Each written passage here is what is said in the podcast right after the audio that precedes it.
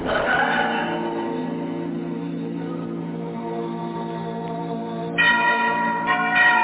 time is now. Yes, right now. We must have the whole truth. This is the true light, coming to you live from live tape. The answers to all your questions. We don't need false prophets. We don't need misinformed teachers that don't know how to teach. We don't need leaders that don't know how to lead. That's right, he's here right now with us on earth, incarnated to hear it to believe it.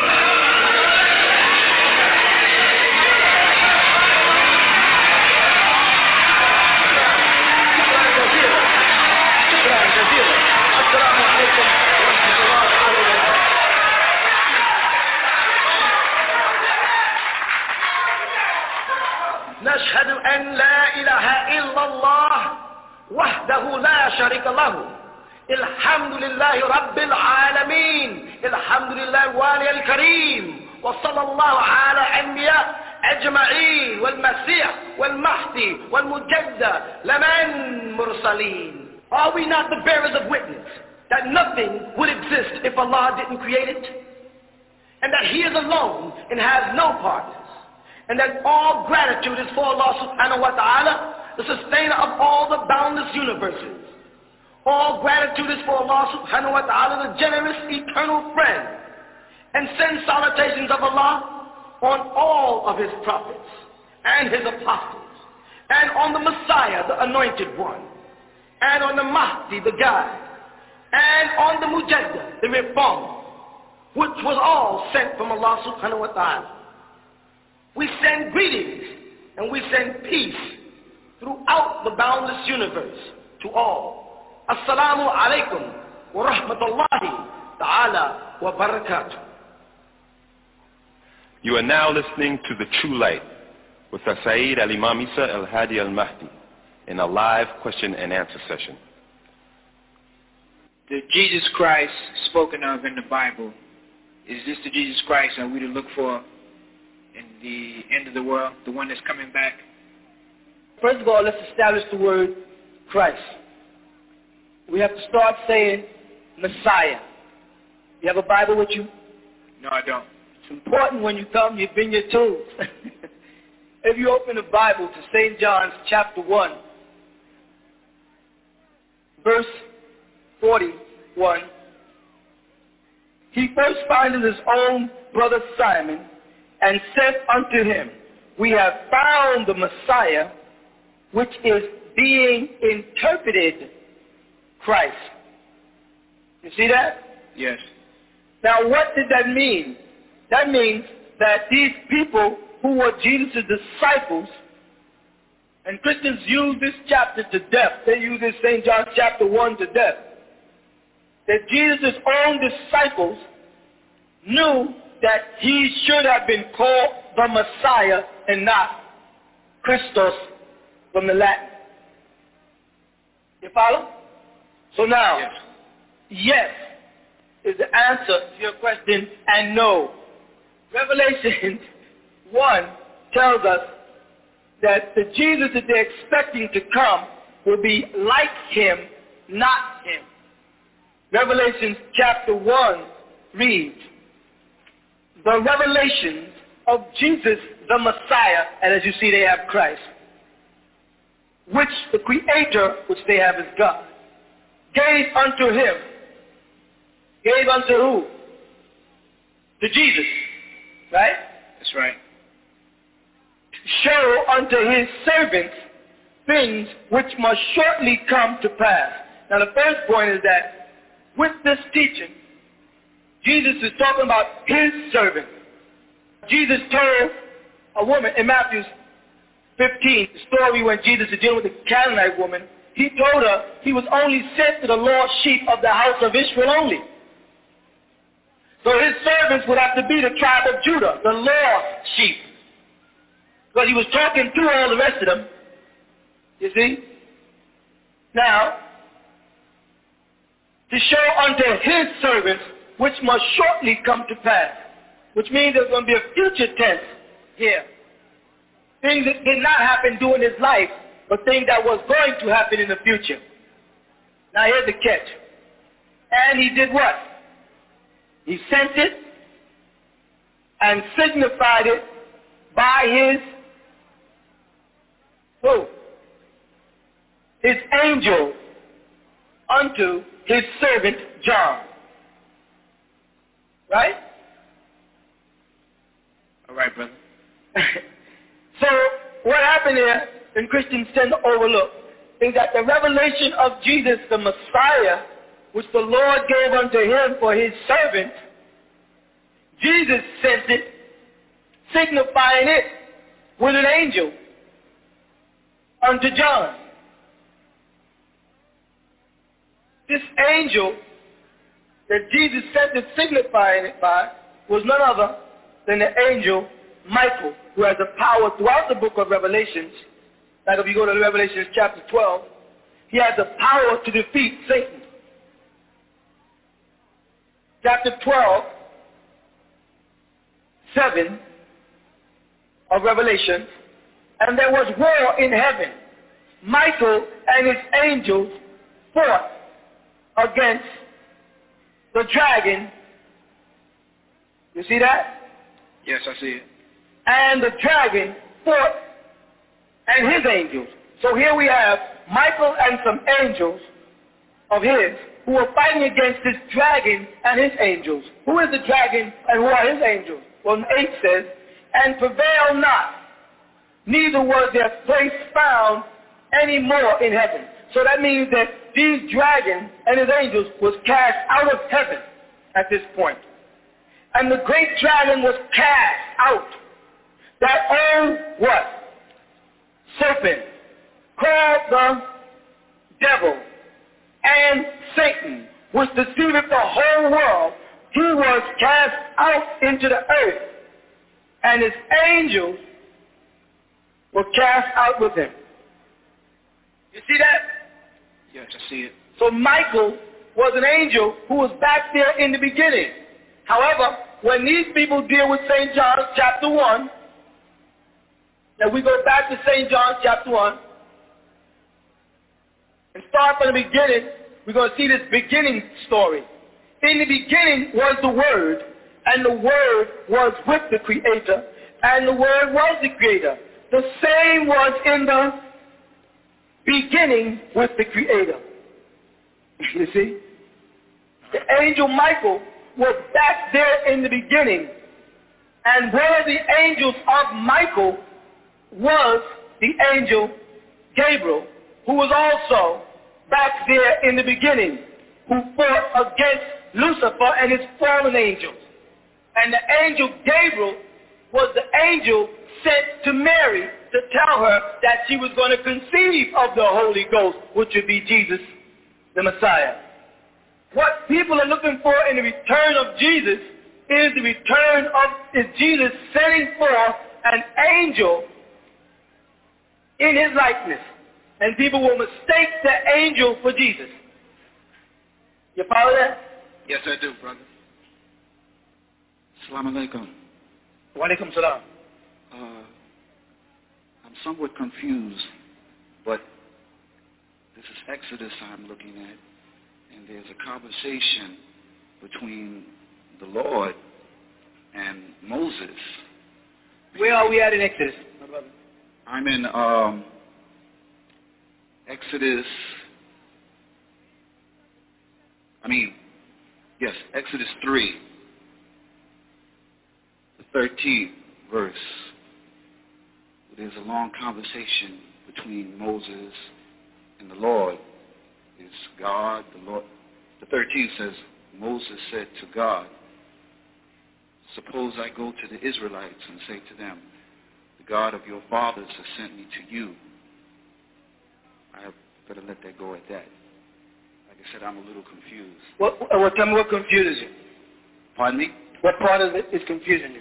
Well, I'm not a scholar in uh, in the scripture Yeah, I understand. or in religion, Yes. so I just thought that I would uh, ask the question since you spoke of Minister Farrakhan and and he said that God, the original man, is the black man, so that would mean that the black man is God. And when I look in um, in the Bible, I've searched God just about all my life, whether he was uh, black, Caucasian, or whatever. So the question is, in Exodus chapter 3, verse 13, and Moses said unto God, Behold, right, when I come unto the children of Israel, Yes. and shall say unto them, The God of your fathers has sent me unto you. And they shall say to me, What is his name? What shall I say unto them? And God said unto Moses, I am that I am. Yes, correct. All right, what is the question? And he said, Thus shalt thou say unto the children of Israel, I am has sent me. All right. So now, the God who said back then to Moses was a man. Am I right? No, The Lord no, who was speaking this was not a man. no. Okay, so maybe You know how you could- find out? Okay, maybe you could explain. Yeah, go back to the go back to the beginning of Exodus three. Okay. You see, beginning of Exodus three. Where are you? Exodus. Exodus three. Now with you. Moses. Now Moses. Now Moses kept the flock of Jethro, Yes. his father-in-law. This was in the land of Midian, right? Yes. And the priest of Midian, and he led his flock where? To the backside of the desert, and came to the mountain of God, even in Horeb. Is that Horeb? Is that uh? That's a place. That's a place. That's where, a, that's a specific spot on a mountain where Moses received revelation. where is that? It's in Sinai. But let's go on so we can hear what happens. Okay. And the angel of the Lord appeared unto him in a flame. Now, who appeared to Moses? According to two. The angel of the Lord, sir. That's right. And the angel of the Lord was speaking out of the burning bush. Okay. The point I'm trying to make is many times in the scriptures, when it speaks of the Creator doing a specific thing, it always, the people will just read, shows you that the angels of him is doing. The malaik of Allah Ta'ala does his work. Right. And they were men. And they can personify as men, Okay. certain ones. But they are angelic beings, malaik. They have the power, if Allah grants, to personify as human beings. They are what you refer to when they get into the earth, Earth's atmosphere as extraterrestrials. Yes. You understand? Yes. They reside in various pockets of the universe. They, they come from what's called the crystal city, which goes into a deeper thing. All right? So this quote in the Bible, when it's talking to Moses speaking with Allah subhanahu wa ta'ala, it's through his angel, either Michael or Jibrail. In this case, it's Jibrail. Those are the most powerful angels. The highest of all of the angelic beings from Malakut is Michael. Because Mithai, like in, means like El, and that's from Elohim or Elohim or Allah. He's like Allah insofar as he has the power to sustain himself on earth. He came to Abraham, he in the Torah, in, in Genesis, he came to Jesus, he came to Moses, he came to Muhammad, he as Khidr in the Holy Quran, he has Michael, and he's called Melchizedek, or El Khidr, Michael, okay? And then he has an intergalactical name, and his intergalactical name is Yanun. Every one of the prophets, when they are out of the physical and into the spiritual realm, has an intergalactical name. Isaiah's name is Sananda when he's out of this. You understand? Yes, my Lord. So we're talking about angels who are who can personify in human beings as human beings and speak in representation of the creator of the heavens and the earth, Allah subhanahu wa ta'ala. Okay? I hope, Yes, I, my hope Lord. you understand it. Thank you. Thank you for the clarification. hmm Assalamu alaikum. Imam, did you meet Melchizedek at the junction of the two Niles like the Mahdi? At the time when I was being brought to the consciousness of who and what I am, I met him at Tuti. Not knowing at the time who he was. I just thought he was an old man. And he told me at that this thing and whatever, I, whatever he said, if you have pursuit of answers, think, and I'll be there. I never knew at the time he meant that he was going to be in me moving outward. I thought he meant that if you need me, contact me, just like you would. If you need me, contact me, and I'll let you know. I didn't know that young in my life who or what I am. It took me until I was 40 years old to realize that I was speaking to a reflection of myself. I had no idea. Thank you. What um, what purpose does the sacred ash serve in paradise?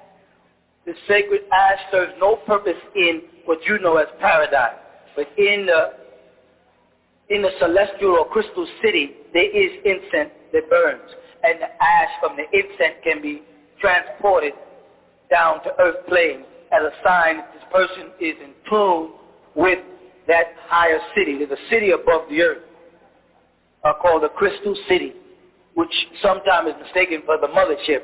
The mothership or the ship that has the little ships in it come out of the Crystal City. Crystal City is right above the earth and has been there for centuries.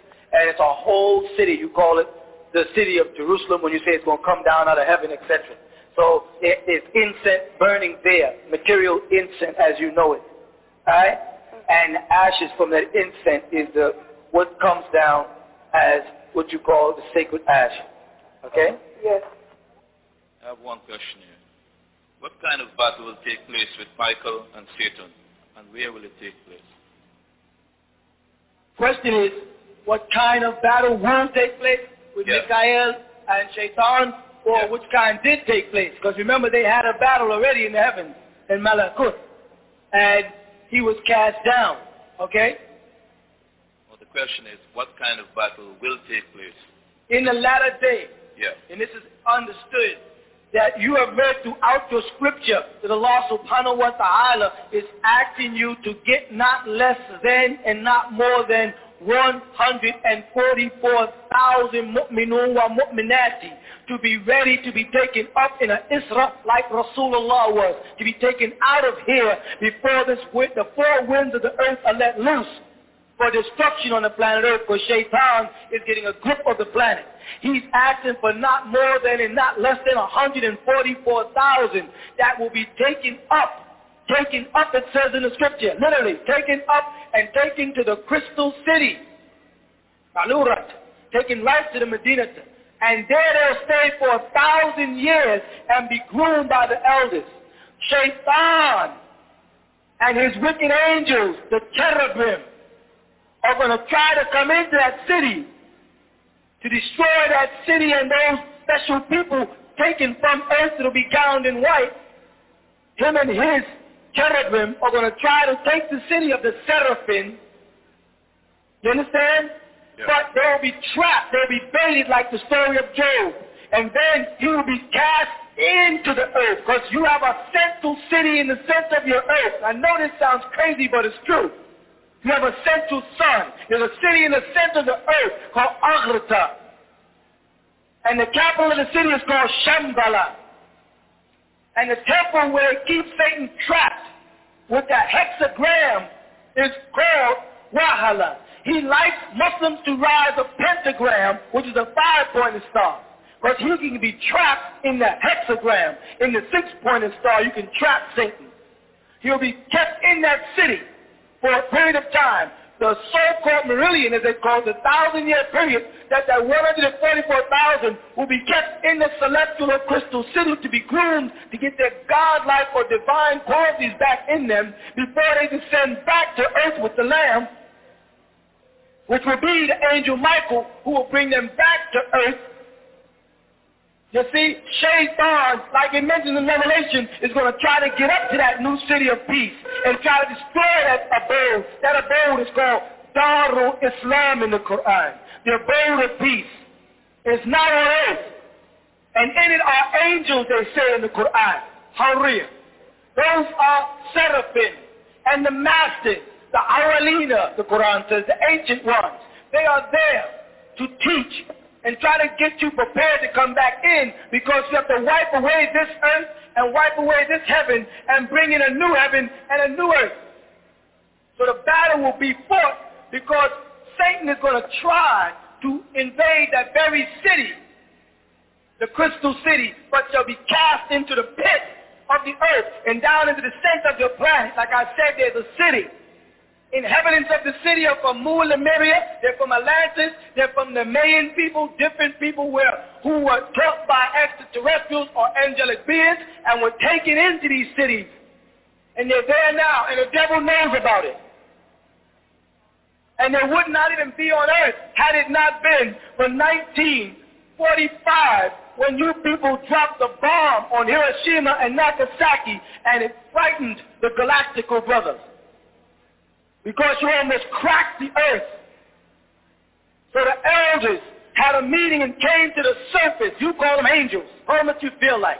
Came to the surface and said, we got to prevent the serpent seed we call the serpent person, the serpent and his seed from destroying you before you are ready, before you are prepared, before you are transformed back into a spiritual being.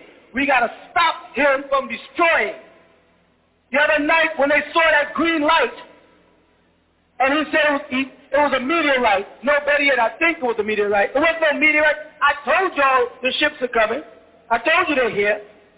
He didn't say it was a meteorite. There's no such thing as a green meteorite. Go back and study astronomy and show me somewhere where he told you about a green meteorite. He tells you about pink stars, blue stars, and white stars. He never spoke about no green star or no green meteorite. And what kind of gas burns green? They burn blue, they burn yellow, they burn amber, but not green. Somebody's lying. So the battle that you spoke about between the elders is between those being prepared, the seraphim under Michael to suppress the cherubim, which is the 200 fallen angels, and you people on earth who are left behind because you don't come in and get prepared to make the transition from this state to the sacred city, you're going to be the playground of the devil. Do you know that the planet Earth used to be a hunting ground? That the, the cherubim used to come here and hunt prehistoric animals to laser lights and kill them just for the fun of it. You have not only positive angelic beings visiting the planet, Odyssey. Your galaxy is called Terra. It's called Terra. All right, that's the galaxy you're in. You're on what's called. Zorkaya is the name of your planet. All right? You have extraterrestrials, they become extra when they get inside here visiting you, all of them are not positive. Some of them are called jinn. From the Ifrit mentioned in the Quran. Solomon had big battles with these jinns who will come in and land here. And they infiltrate man and corrupt the world. They mutilate animals. They come down and they mutilate animals. They hunt for the fun of it. They make themselves seen as UFOs. And they hunt. They take people up. They abuse people. And then there are other galactical beings who are fighting against them, trying to get you people prepared, but you keep rejecting. You want all this fiction religion. You want to believe that Muhammad came with this new type of religion. When Muhammad sallallahu was in contact with extraterrestrials, when the angel Jibreel, salam alaikum rahmatullah, came to the Prophet Muhammad in a cave, he came as light, he came as an etherian, ether being. And he came to Rasulullah Muhammad as light and told Muhammad that man has fell away from the most important commandment. Who created him and when? So he told Muhammad, you better go back and ikra. Ikra bismi rabbika alladhi khalaq. Go back and read in the name of the very creator. You follow? But man refuses. Man rejects. He's been tempted by the devil and the devil and his seed is here, like I explained earlier, and man loves him. And like it says in the Bible in Revelation, he wants to even live in the image of the beast. I would like to know why was um, the devil sent to another planet? Well, two questions. Why was the devil sent to another planet? And also, why is, why is he captured? Why do they have to catch him and take him to Shambhala and bound him for a thousand years instead of just destroying him? Because energy cannot be destroyed. You can only alter its appearance. And what a lot of human beings don't realize is that what they call the devil was once an angel, Malak. And he was created of nar, as or a poisonous type of fire. It's not the same fire as you find on earth, but it's, for lack of a better word, that's all they can use. And you cannot destroy energy. You can only alter its appearance. Or you can refrain it. You can discipline it. You can confine it. Or you can channel it. Now, nowhere has it been said that he was sent to another planet. It was said that he has left this planet and has gone on to another planet. Has not been sent. You don't send the devil anywhere. You have to trap him. And he's trapped by what's called the hexagon, which is the symbol of the six-pointed star. Muslims all over the world, well, I shouldn't say that because most Muslims out of America don't use it. Mainly you find American Muslims who use a five-pointed star and crescent. Don't realize that it's a symbol of the devil. They think that the five-pointed star and crescent is a symbol of Islam because Elijah Muhammad or because Noble Drew Ali or because some other brother told them that, and those brothers were misinformed about the symbol of Al-Islam, which is confirmed by the fact that in Holy Quran it tells us that all of the prophets of Allah were from Rasulullah Muhammad sallallahu alayhi wasallam on back to Isa al-Messiah, Jesus the Messiah, on back to Moses and all the way back to Abraham, all were of one text, one scripture, be it a-Suhuf or al-Hikmah or Torah or Zabur or Injil or Al-Quran, they are all one scripture from one sustainer of all the boundless universes who is Allah Ta'ala. You understand? Yes. Therewith, then Dawood, David, who received the Psalms, was a Muslim, as the Quran confirms. You follow? Yes. And the five-pointed star is not identified with any of the prophets of Allah in any of the scriptures, including the Holy Quran. There's no mention of a use of a five-pointed star by Muslims. However, it is understood through the Torah and mentioned the utilization of the six-pointed star, the hexagram, that Solomon used to trap the jinn the Quran speaks of.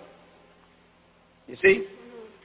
So he builds his empire on a pentagram.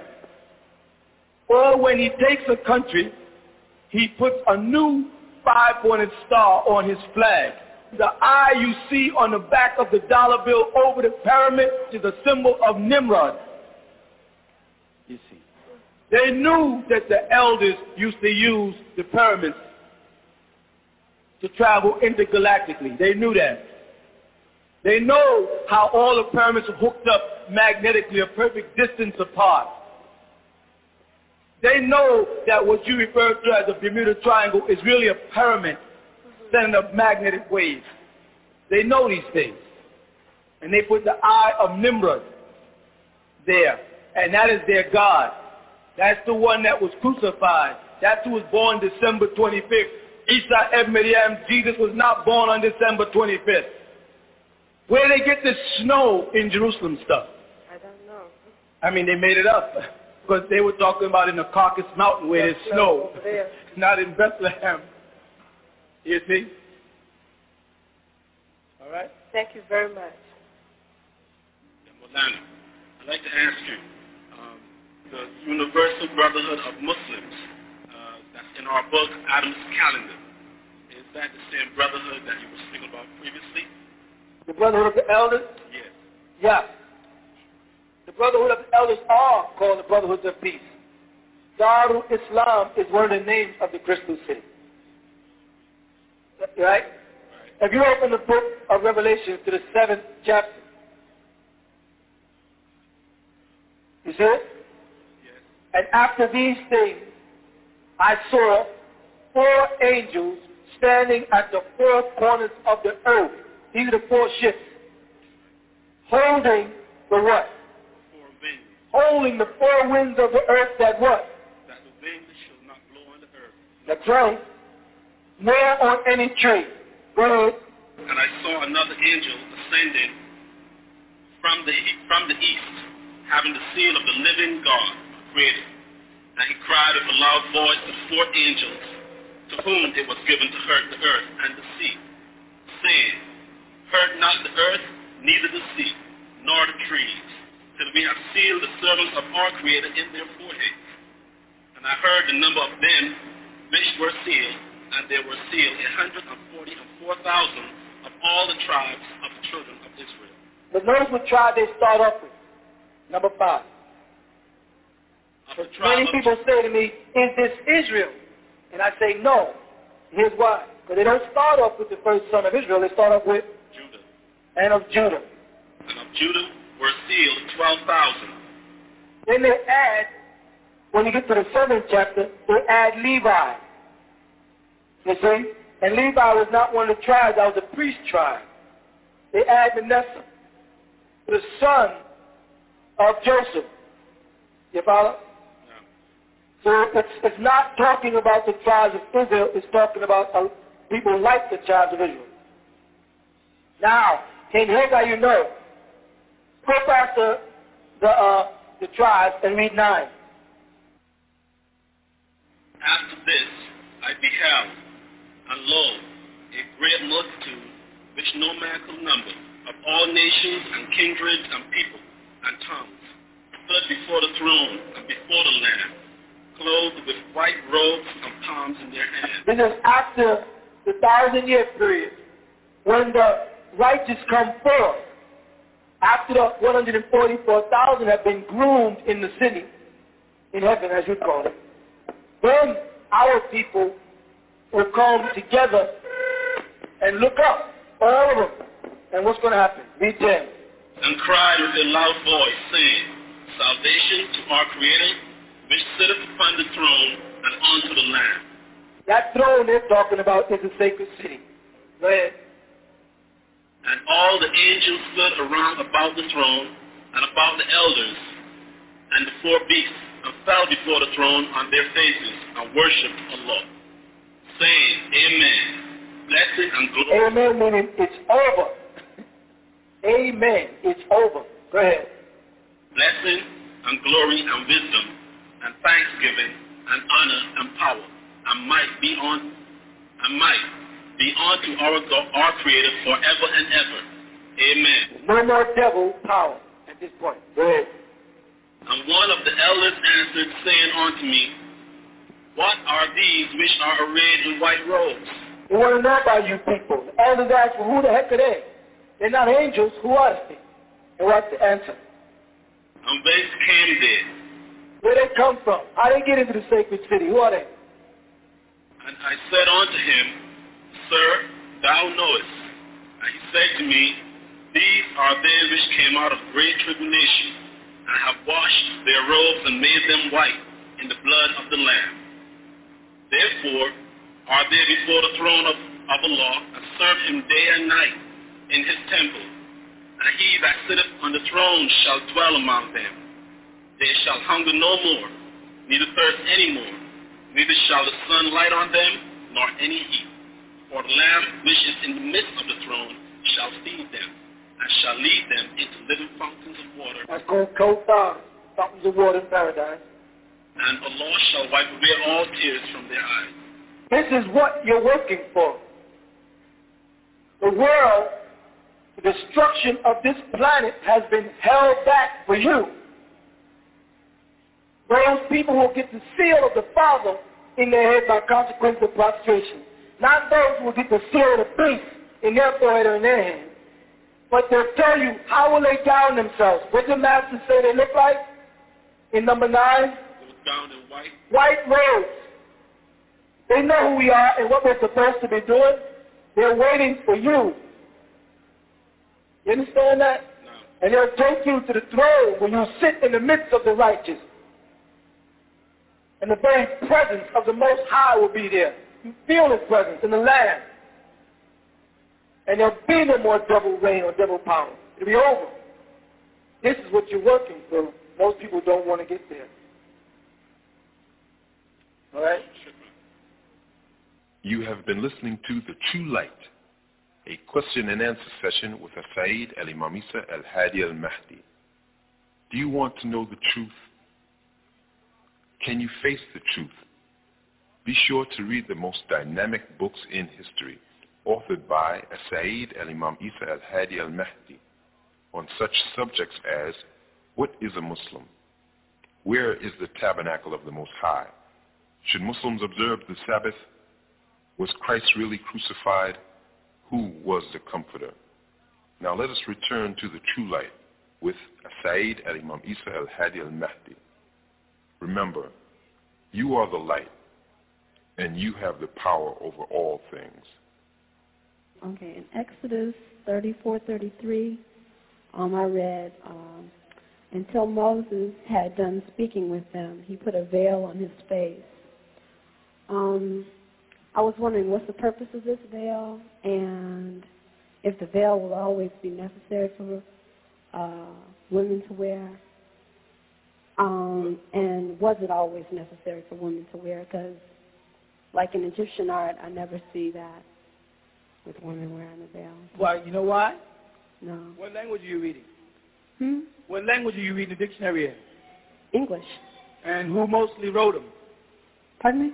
And who are usually the writers of those dictionaries in English? English people. Or Americans. Americans. And they're not going to have y'all reading the Bible where it says a woman should wear a veil because then, see, the, let, look at this. Somewhere along the line, the Catholic Church tends to relate to the way Muslim women dress, all the way up until they covering their face. But somewhere along the line, in their doctrine of the Catholic Church, which is supposed to be the oldest church of the Christians, they seem to understood years ago that a woman's supposed to stay covered, head and everything. That's why they had the nuns dress that way. Then another thing, inside of a Christian marriage, we have what? When you get ready to marry, what does a woman put on? White. Long white dress and a veil. Veil. If she doesn't wear white, that means she's not a virtuous woman like the 31st Proverbs. That means she gave up her virginity before she got married. Eh? So therefore, she would not wear a veil or a white robe. She could wear any color. Right? But they're telling you by that that the long white dress and the veil is a symbol of purity. Next question is, did I make this up? but first let me ask you a question. The reason why Moses had a veil is because Moses' brother, Harun, which we know as Aaron, was sanctioned by the Heavenly Father to become the high priest over all the children of Israel. And if you look up in any biblical dictionary at the dress of them, the so-called ancient rabbis, you see a tiplin. A tiplin is much like a shawl that they wore over their heads. If you see any Jews in their churches or synagogues today, you'll see the same thing. They wear it over their heads and it comes down past and has little lines of blue and little tassels on it. You, you know what I'm saying? That has been the garb of the ancient Israelites for centuries. So when Moses had finished talking to the children of Israel, he took his shawl and threw it over his shoulder, which would be covering his face, or like you see an Arab sometime from the desert, and they were definitely in the desert, take the shawl and wrap it around his face and turn and walk away. You've seen that before. Right? This has nothing to do with the Bible veil.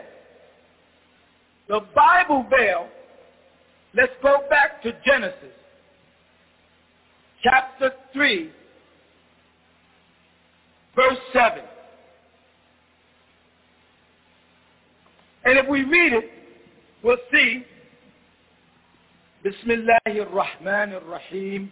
That's not there. That just means begin all things with the illustrious name of Allah, the yielder, the most merciful. And their eyes of them both were open, and they knew that they were naked. And what did they do?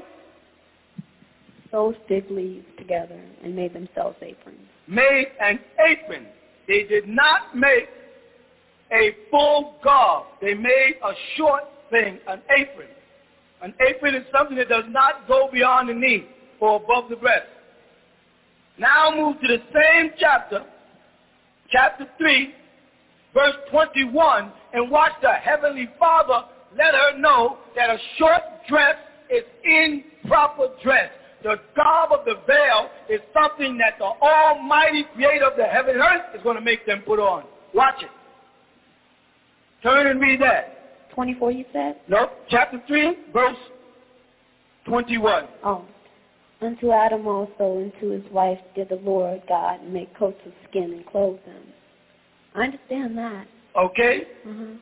So now here we see that they had taken upon themselves to dress a specific way, which was identified as an apron, partial, and then the Almighty made them coats of skin. A cloak is a total cover. You follow that? Mm-hmm. And cover them. So the veil started way back with Adam and Eve. Had nothing to do with Rasulullah Muhammad and the sections of the Holy Quran which identify with it. You see? Mm-hmm.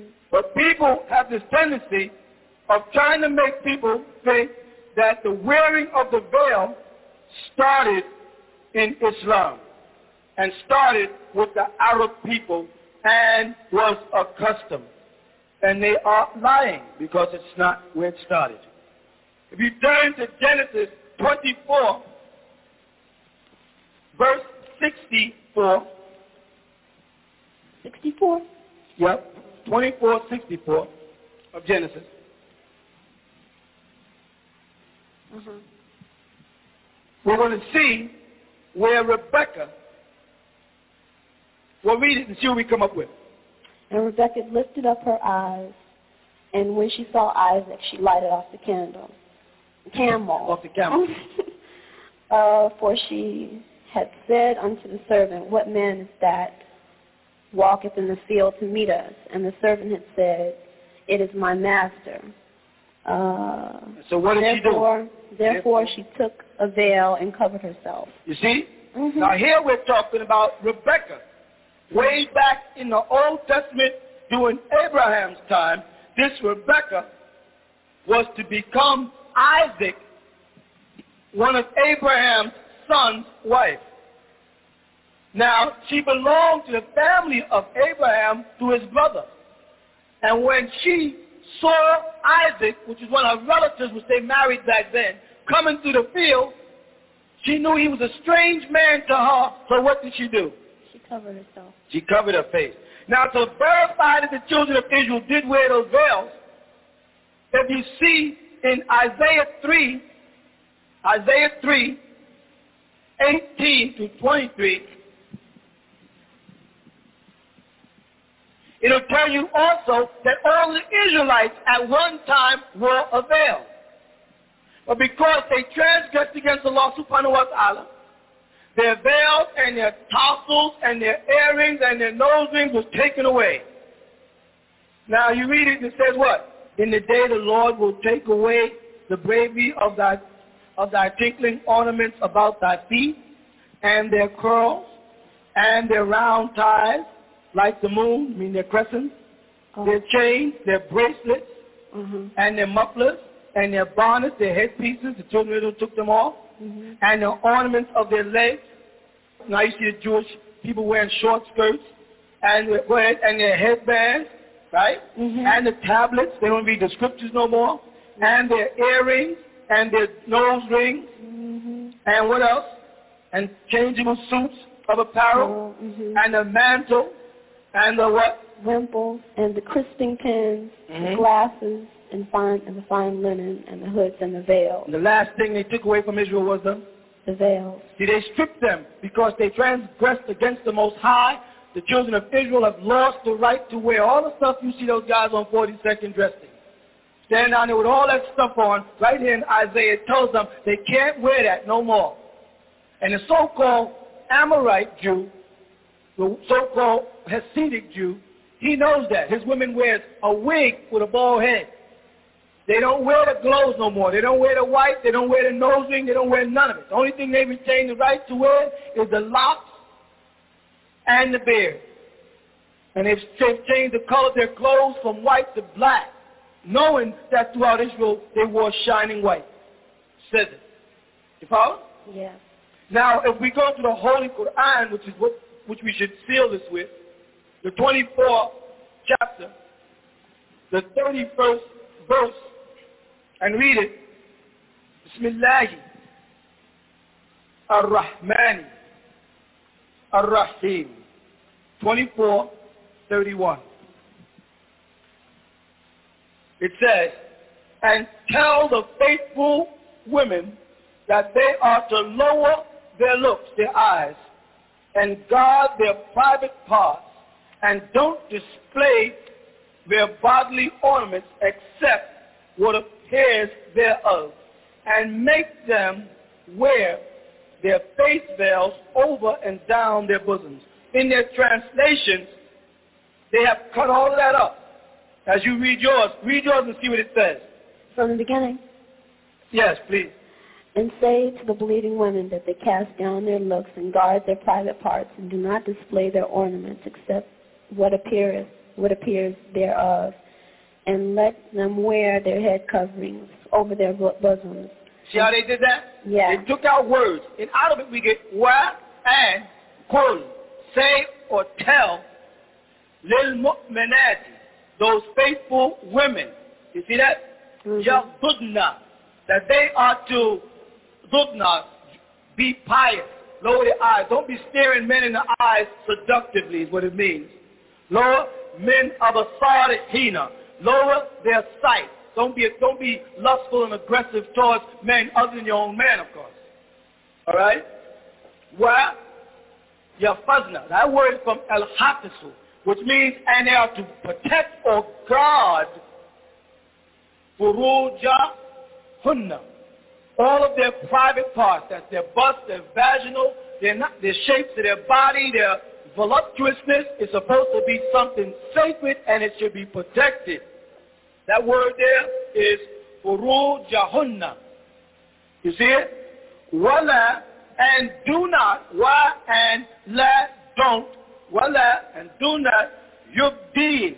Don't make scene. Don't display. Don't allow, don't let it be seen. What?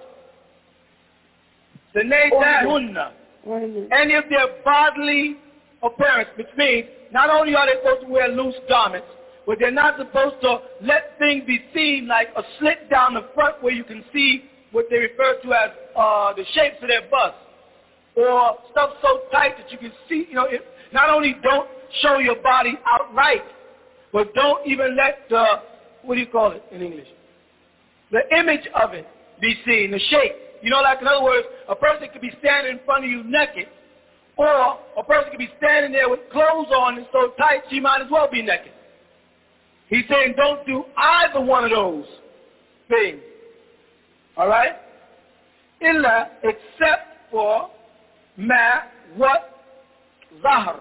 What already appears, which is necessary, which means except for what appears, your hands and your feet. Those things, minha, except for what appears, like they say, Zahara minha, except for what appears naturally, in other words. All right? I don't see that. That's because they have it as except for what? How do they, how do they read it there? Uh, here it says, except to their husbands or their fathers. That's because they added husbands and fathers. The word husband, you know, zowaj, and fathers, uh, abu, or is not even in there. They just added that in to imply that you can, around your immediate family, you can expose your body. That's what it meant. But it's not in there literally. They just put that in so they can convey their point. Okay. Okay. Then it goes, well, yadribi, right? Mm-hmm. And that you should be forced to darraba. See that? Darraba is the Arabic word to hit or to strike, to hit somebody and you should make it hit. Now, what are we talking about? There's a whole subject of the whole thing. Be humari hina. Hina on the end is hers. The word khimar means a face veil, but the root of it means a covering, kumbra. to be covered or blocked or screened away. In the Holy Quran, in the 42nd chapter and the 51st verse, when Allah Ta'ala said, and Allah did not talk to normal human beings except by way of inspiration or from behind a barrier. And in Arabic, they got hijab there. Hijab, the Sunni Muslims say that veil is not that. A hijab in the outer world is a screen or a curtain or something of that nature. This thing we're talking about is called khimar or humra. When they say a person is intoxicated, they say he's drunk humra. Something that has blocked his mind to the point where he can't function. So there they have veils, meaning now something is comes over, hit your bosom and down and cover your face. It has got to cover your whole face. No such thing as partial. You see, if it comes over your head and down and hits your bosom, as it's going to say here, because it says Allah, over, the next word, over, or they say on, right? To yubihina, their bosoms, their breasts their things, saying, come over, down, and strike their bosoms. They are evading this reality. But yet, when you look in the Far East, you see the women of the desert who have not been educated or indoctrinated by Western world still wearing. The bush women still wearing. You can get any magazine from Geographic and fumble through it, and you see they say, this is Algeria. In the desert, you see those women with their veil on. When a man pointing the camera, you see them trying to cover their face just like we showed you in the books of Genesis. So the dress of face covering is a law that was given to us at Adam and Eve's time, not with the Prophet Muhammad sallallahu alaihi wasallam, not with the Prophet Abraham sallallahu alaihi wasallam or Moses, but all of them had to live by it. In fact, even Mary, when the angel appeared to her, she pulled her covering over her. And he said, Hail Mary, thou hast been chosen above women in the world. She saw an angel as a man, and covered herself with him also. Screened herself, as they say. Okay? So that veil is a law. There's no getting around it. Okay. The known fact in Islam.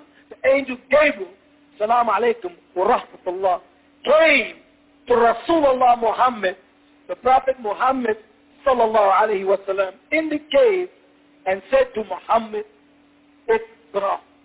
ومحمد وقال يا جبرائيل ما أنا بقارئ وجبرائيل وقال أيضا محمد اقرأ ومحمد قال مرة ثانية يا جبرائيل ما أنا بقارئ He said, Muhammad, read. He said, Jibril, I am not a reader. Muhammad, read. He says, Jibril, I am not a reader. What is he asking this man? What is this extraterrestrial being asking of this man? To read. A very simple statement, right? What is Muhammad saying? I'm not a reader. What does it mean he's not a reader? He does not know how to read. That's right. Of my own I cannot do anything. So the angel says to him, which is now the 96th chapter of the Holy Quran, and it's going to be mathematically equated in a way that's unbelievable. Over it is 19. Jibril says to Rasulullah, Bismillahir Rahmanir Rahim. Begin all things in the illustrious name of Allah. He is the yielder, the most merciful. اقرأ باسم ربك الذي خلق read by way of using the name of Rabbik, your sustainer, الذي who خلق, who created, خلق الإنسان من علق. he created all forgetful creatures, insan, people, man, men, alaq, from sperm gushing forth and dividing up. Iqra Warabuka, al-akram. And we like this, Muhammad, by way of your sustainer, who is karam, who is so generous. Allavi alama bil qalam. He is which has alama taught بالقلم by using a quilt or a pen. علم الإنسان ما لم يعلم. It is who has taught you forgetful creatures what you could not on your own have learned. Those are the first five verses of the revelation that came to Rasulullah. He put the words in his mouth so that Muhammad would not speak of himself. He made sure that Muhammad just repeated exactly what was being said. So he had no opinions. And Muhammad oftentimes said, I can't say nothing that has not come from Allah Ta'ala throughout the Quran. Most Muslims translate the word ikra as recite, proclaim. The word ikra means read. How do you know? You know because by the time it gets down to the fourth verse, it tells you, alladhi alama bil qalam, which taught by way of a pen. What do you do? When something is written with a pen, you read it. You don't recite it. You recite from your head. You orate from your heart. You read from something written. But only Sunnis keep saying, no, it means recite. That's the devil leading them away from the true meaning. Because they don't want them to know that Muhammad was asked to read the Torah and the Injil before he revealed his Quran. And the Holy Quran in the second chapter supports that to the letter when we get to Surah Al-Baqarah when it tells you about what was sent down to you, Muhammad, and what was sent down from before you, Muhammad, when it says in the fourth verse of the second chapter, وَالَّذِينَ يُؤْمِنُونَ بِمَا أُنزِلَ إِلَيْكَ وَمَا أُنزِلَ مِنْ قَبْلِكَ وَالَّذِينَ and those who يؤمنون, they believe بما by way of أنزل what was sent down إليك to you, Muhammad, وَمَا أُنزِلَ مِنْ قَبْلِكَ and what was sent down before you, Muhammad. Yet you have Muslims all across this country being taught and misinformed by Muslims from overseas who are trying to confuse them into not accepting all of the scriptures of Allah subhanahu wa ta'ala. This scripture tells you that this is plain and true, that these verses are clear. And it's telling them right there to watch out for translations and distortions of the Quran. Because it says like in the 12th chapter of the Holy Quran, Surah Yusuf, بسم الله الرحمن الرحيم ألف لام را تلك الآيات الكتاب مبين You see that? Alif Lam Ra. Alif, symbol of Allah Ta'ala. Lam, Laylatul Qadri, the night in which he revealed the revelations to Ra, Rasulullah, Muhammad, Alif Lam Ra. Tilka, that, not this, Tilka, that verse, that sign, Tilka ayatu, that sign, Al-Kitabu Mubin, the scripture is Mubin, manifests things and makes them clear. Inna anzalnahu. Surely we, Allah and the help of his angelic host, did what? Anzalnahu. Sent it, the Quran, anzalnahu Qur'anan Arabian لعلكم We have sent it, this Quran, as an Arabic reading in order for you to be able to make proper decisions. Taqilun, to be able to understand. But it told you right there, right here in the 12th chapter of the Holy Quran, in the first two verses, that we sent it down for you in Arabic so that you'd understand. And I keep telling you, go to your imam and ask him, do you speak Arabic? Do you understand the language of the scripture or are you just talking off the top of your head? اقرأ باسم ربك الذي خلق خلق الإنسان من علق اقرأ وربك الأكرم الذي علم بالقلم. علم الإنسان ما لم يعلم. صدق الله العظيم. ربنا أكمل لنا نورنا واغفر لنا Shay'in Qadir. This is from the 66th surah of the Holy Quran, the 8th verse. And reads, O sustainer complete for us our light, and forgive us, for surely you have the power over all things. We will continue with the man of the hour, Dr. Malachi Z. York, the reformer, for this day and time, right after these messages. All Eyes on Egypt presents the Holy Tablet, backed by popular demand, written and transcribed by Dr. Malachi Zodak York L., the receiver. This is the scripture that is divinely inspired that will bring about a long overdue change.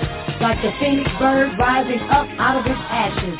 Up, you mighty people, come forth like Lazarus from the tomb. This tablet is food to feed the hunger and to nourish the soul, to give it strength. Rise up, stand up, be counted amongst the people of this world. Be the first to get your copy of the Holy Tablets while supplies last. At All Eyes on Egypt, Monticello, Georgia,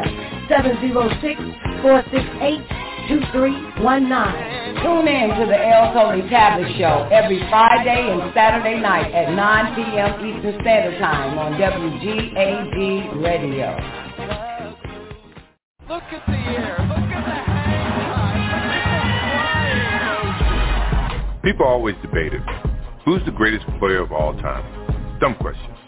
It should be, who's the greatest team of all time? WGAG Radio. Sorry, Showtime. WGAG Radio. Back to back. WGAG Radio. First 3P. WGAG Radio. Even with the flu. The WGAG Radio. No push-off. WGAG Radio. And my favorite. Radio. Tough to beat that. What? You think there's someone else? Prove it.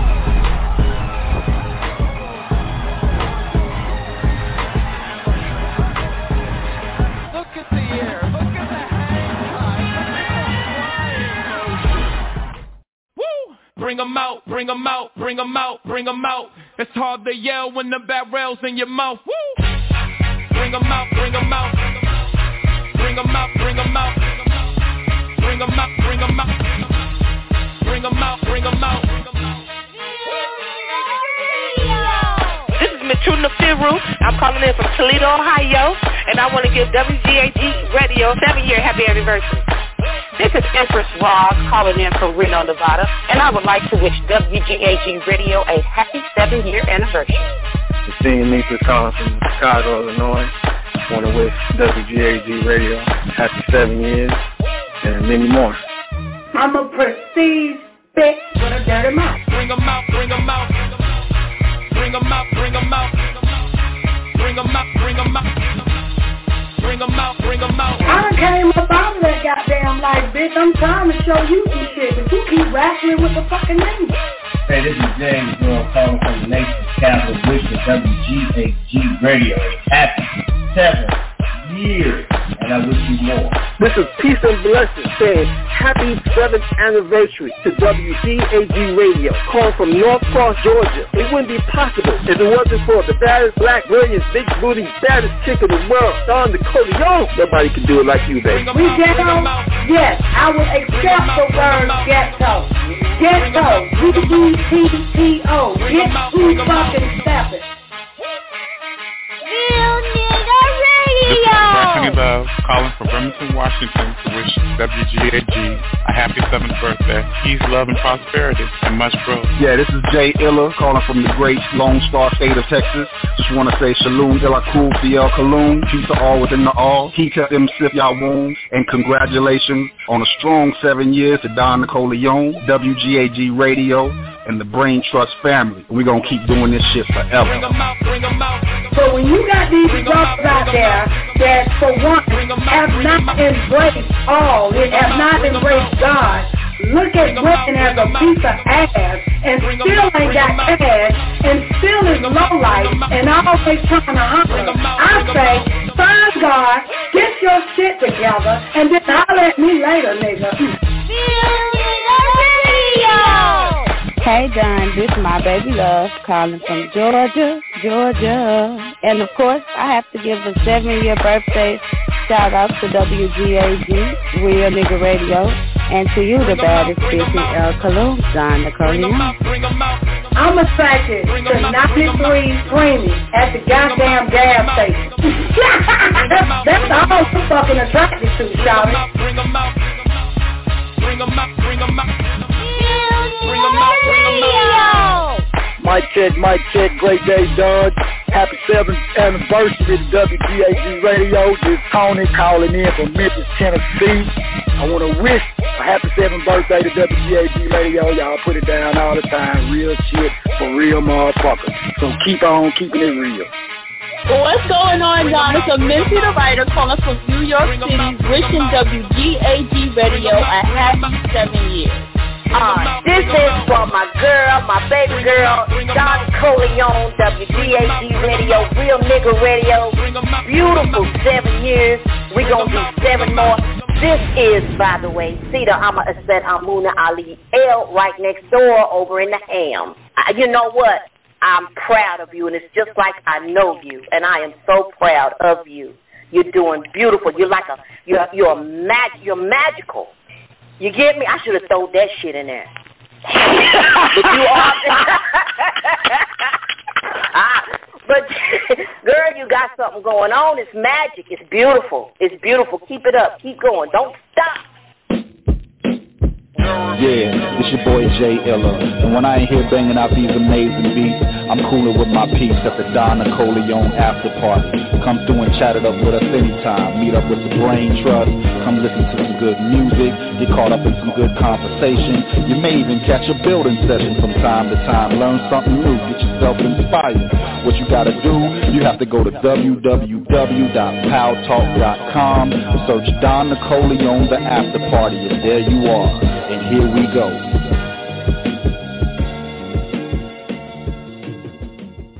Now welcome back to the man of the hour. What about Minister Farrakhan? What's he doing now? Is he teaching or what? Right now, he's not a teacher.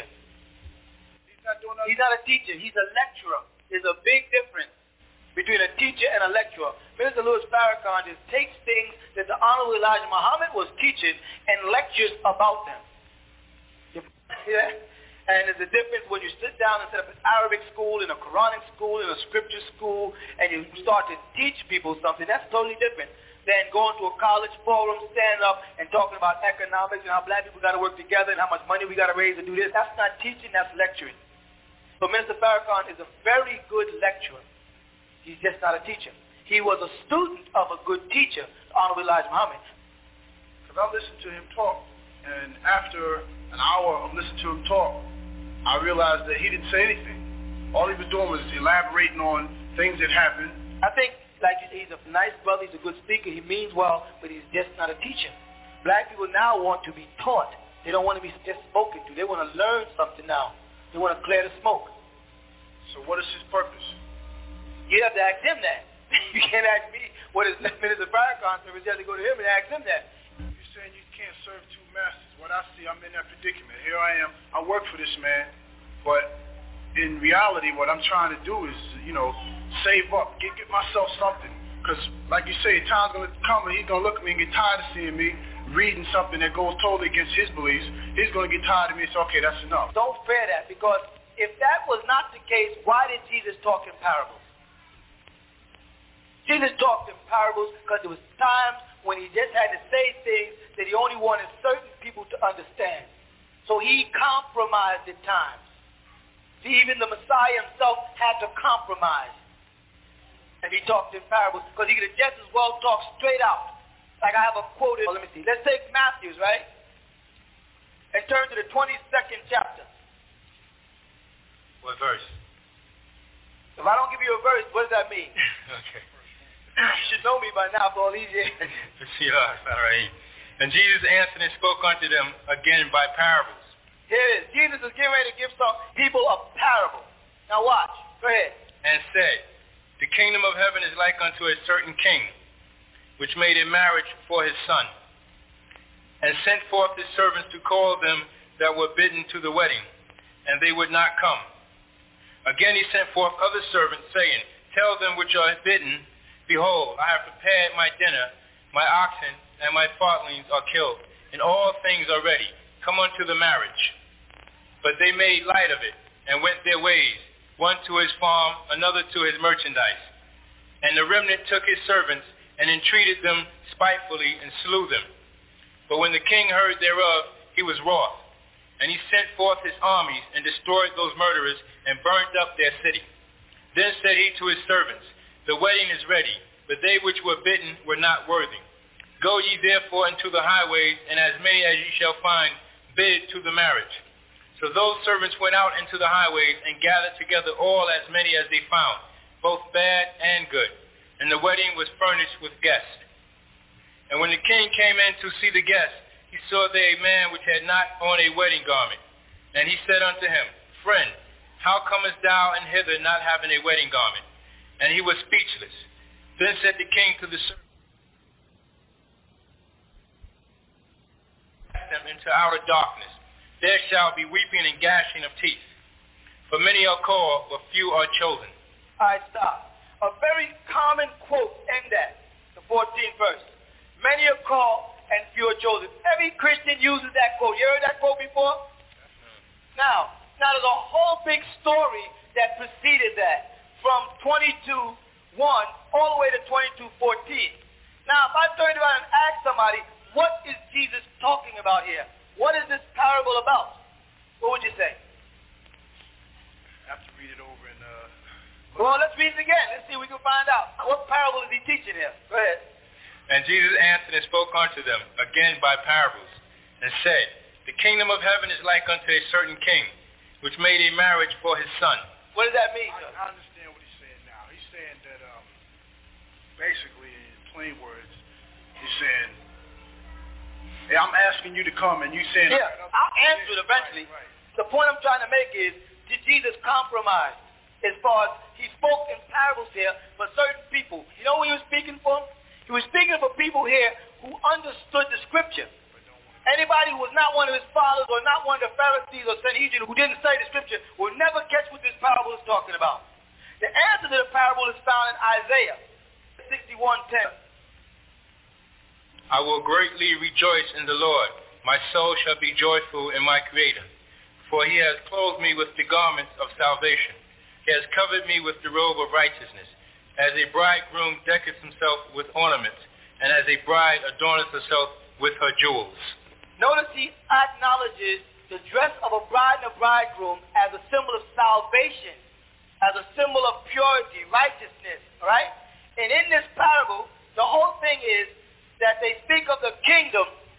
What does he say? The kingdom of heaven is like a certain king. The kingdom of heaven is what's mentioned in the books of Revelation 21 and 22, coming down out of heaven like a bride adorned for Christ. You see? They're speaking about the dress of a bride, first of all. What do brides wear? White. Long white robes. Even in America where they became Christians, they wear this. Long white robes and a face veil. This is a traditional dress of a bride in America, correct? No. And the husband wears a white tuxedo, a typical dress. So the bridegroom here, mentioned in 22, this whole chapter is all talking about how people do not want to put on their white robes. And how they will be thrust into, even though they're going to come on the last day, they're going to be thrust into darkness. Now, read it again and you see it. He likened, first of all, the kingdom of heaven to this king. So that's the kingdom of heaven they're talking about. If you don't read the first two like a lot of Christian preachers and start at 3, 4, and 5, you'll think they're talking about a real king. When they're not, they're talking about the kingdom of heaven. Now go ahead. And he sent forth his servants and called them that were bidden to the wedding. And they would not come. And they didn't come. You all are being told to come home, put on your white, and you're not coming. People who are worthy of it are not coming. Go ahead. And again he sent forth other servants, a saying, Tell them which are bidden, Behold, I have prepared my dinner. My oxen and my fatlings are killed, and all things are ready.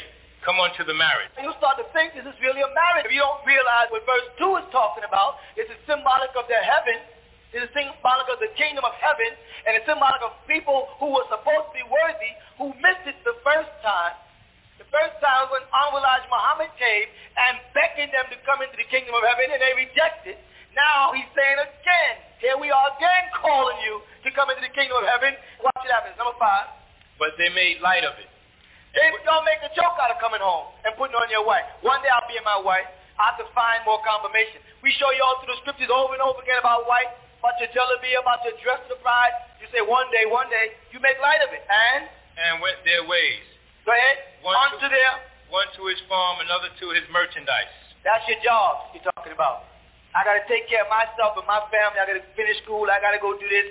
I'm going to go get my own land and do my own thing. Why should I move in there to get my own land and build my own farm and do my own? It tells you about that. Go ahead. And the remnant took his servants and entreated them spitefully and slew them. Go ahead. But when the king heard of the, thereof, he was wroth. And he sent forth his armies. Now remember, the king is who? The king is symbolic of heaven. Mm-hmm. The white man, now when you go out and work amongst them, they are called the remnant. And they do what? That's number six. Okay. And the remnant took his servants and entreated them spitefully and slew them. This is what they'll do to you. They will kill you. They're all killing us. They kill in Vietnam. They kill in Iran. They kill in Iraq. They kill in Syria. They kill in Sudan. They killed in Ethiopia. They killed throughout Ghana. They kill in Nigeria. They kill in South Africa. They kill us. We still worship and praise them and work for them. Still make them rich. What else did he say? But when the king heard thereof, and remember the king is heaven. That's what number two teaches. The king is heaven. Go ahead. He was wroth. And he sent forth his armies and destroyed those murderers. That's the angels who come forth from heaven. Mentioned in Revelation 22 again. See, because they're talking about the kingdom. Remember, this. see I'm saying how, how when you read the Bible, if you don't follow, you can miss what they're talking about. If you don't read number two, you don't know that they're really talking about heaven and, and angels. You think they're talking about men armies and how these armies kill. They killed the wicked. Go ahead. And burned up their city. And it tells you we're no longer destroy the world by water, but moreover by fire. Fire. They're talking about judgment day here. That the angels are going to come down from heaven with fire and destroy the wicked city of Babylon. Go ahead.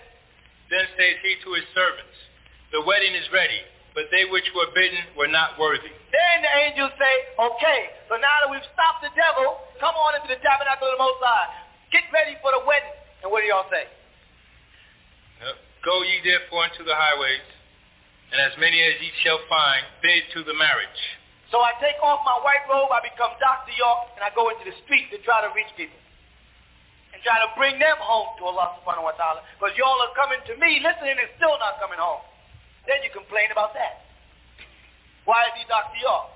Why ain't you in the mosque? One time I was out in a club, and a guy walked up to me and said, uh, aren't you Imam Isa? I said, yes. He said, uh, why are you in this club? I said, I'm here with you. Mean, what am I here for? What are you in here for? I'm in here for you. he said, oh. Walked with a real dumb look on his face. He just said, oh, oh. You know that sound Negroes make to get confused? oh, oh. Go ahead. So those servants went out into the highways and gathered together all as many as they found. Our brothers in the trains and the buses and the schools, walking the streets, they're doing everything to go out to get you. Go ahead. Both bad and good. And the wedding was furnished with guests. And when the king came in to see the guests, he saw there a certain man, saw there a man which had not on a wedding garment. You know, people sitting in that room right now know you know you're supposed to have on white. You understand? You know it. You know right from wrong now. All right. What does it say about him? And he says unto him, Friend, How comest thou in hither not having a wedding garment? Why don't y'all dress right when y'all know it's right? I got sisters I see sitting out there that's been here coming in for years. Still ain't putting on their white. Still ain't putting on their veil. Why? This was the heavenly is talking about. Why? Go ahead. And he was speechless. Because there's no answer when we ask you that, right? Well, I, I, uh, uh, uh, I'm not ready yet. But I have people say, Imam, I don't have a jalabia. I said, outside, they tell them, I said, give them a jalabia. They wear it twice, then they take the jalabia off. They y'all full of it. Go ahead. then says the king to the servants. Remember, the king is heaven. Keep that in mind now. Go ahead. Bind him hand and foot, and take him away, uh-huh. and cast him into the outer darkness. That's what happened. This is heaven rejecting people because they reject the preparation for the supper of the wedding of the Lamb. Right? There shall be weeping and gashing of teeth. Doesn't that sound like Matthew 24 again? No. Yes. For many are called, but few are chosen. Now you understand what that little phrase, many are called and few are chosen?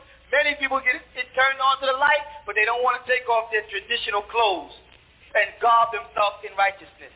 The first thing they told Muhammad is to rise up and purify your garment.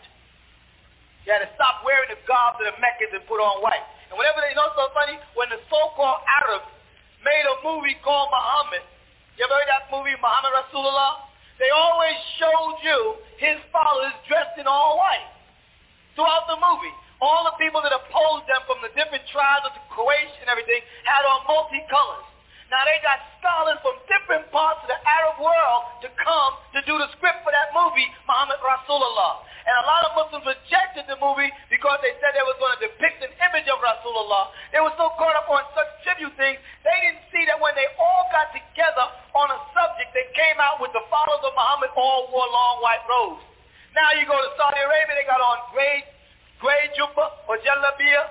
They got on green ones. Egypt, they got on plaid ones. Sudan, the sisters are wearing yellows and orange and speckles and but when they all came together on that movie, they all had enough sense to see that back in Muhammad's time they wore white.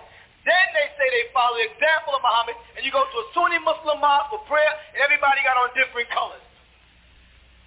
So when they cast you into triple darkness on the day of judgment, because then you won't be allowed into the kingdom, turn to Revelations.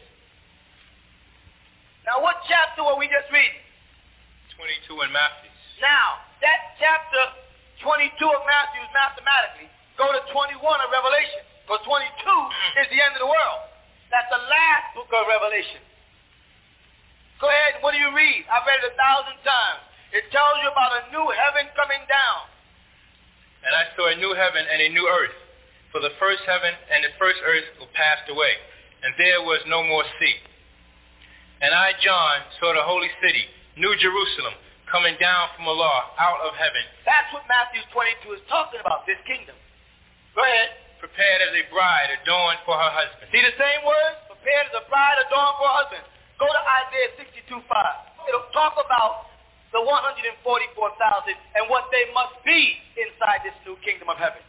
For as a young man marries a virgin, so shall thy sons marry thee. And as the bridegroom rejoices over the bride, so shall thy creator rejoice over thee. See how the scriptures all link right back in? Um, we told you that the 144,000 are going to have to be virgins, not defiled by the harlot, have not drunken around the fornications of the harlot. We got to raise those kids that way. You can't do that outside. You're a young man with a happy business, and things are going right. What happens when your wife has kids and you got them out in the world, and they get tempted by the delicacies of this harlot and of the book of 18? And you've corrupted their life because you have an opportunity to make your children pure. Stop thinking so much about yourselves and what you want and start thinking about the future of our world because it's in your hands. The Arabs can't do nothing. They want to modernize. They want more modern cars and technology in Arabia and Sudan and Egypt. They don't want Islam. They don't want Allah subhanahu wa ta'ala. They don't want to worship. They want discotheques and new movies and modern hotels and all kinds of things like that. They have turned away from the path of Allah. It's in your hands to revive it. And you're messing around stalling while time is running out. Read on. Back in Revelations? Yes, 21. Mm. You should be at verse 3. Right. And I heard a great voice out of heaven saying, Behold, the tabernacle of Allah is with men, and he will dwell with them, and they shall be his people and Allah himself shall be with them, and be their creator. And Allah shall wipe away all tears from their eyes, and there shall be no more death, neither sorrow nor crying, neither shall there be any more pain, for the former things are passed away. And he that sat upon the throne said, Behold, I make all things new. And he said unto me, Write, for these words are true and faithful. And he said unto me, It is done. I am Alpha and Omega, the beginning and the end. And I will give unto him that is athirst of the fountain of the water of life freely. He that overcometh shall inherit all things, and I will be his creator, and he shall be my son. But the fearful and the unbelieving and the abominable and the murderers and the whoremongers and the sorcerers and the idolaters and all liars shall have their part in the lake which burneth with fire and brimstone, which is the second death.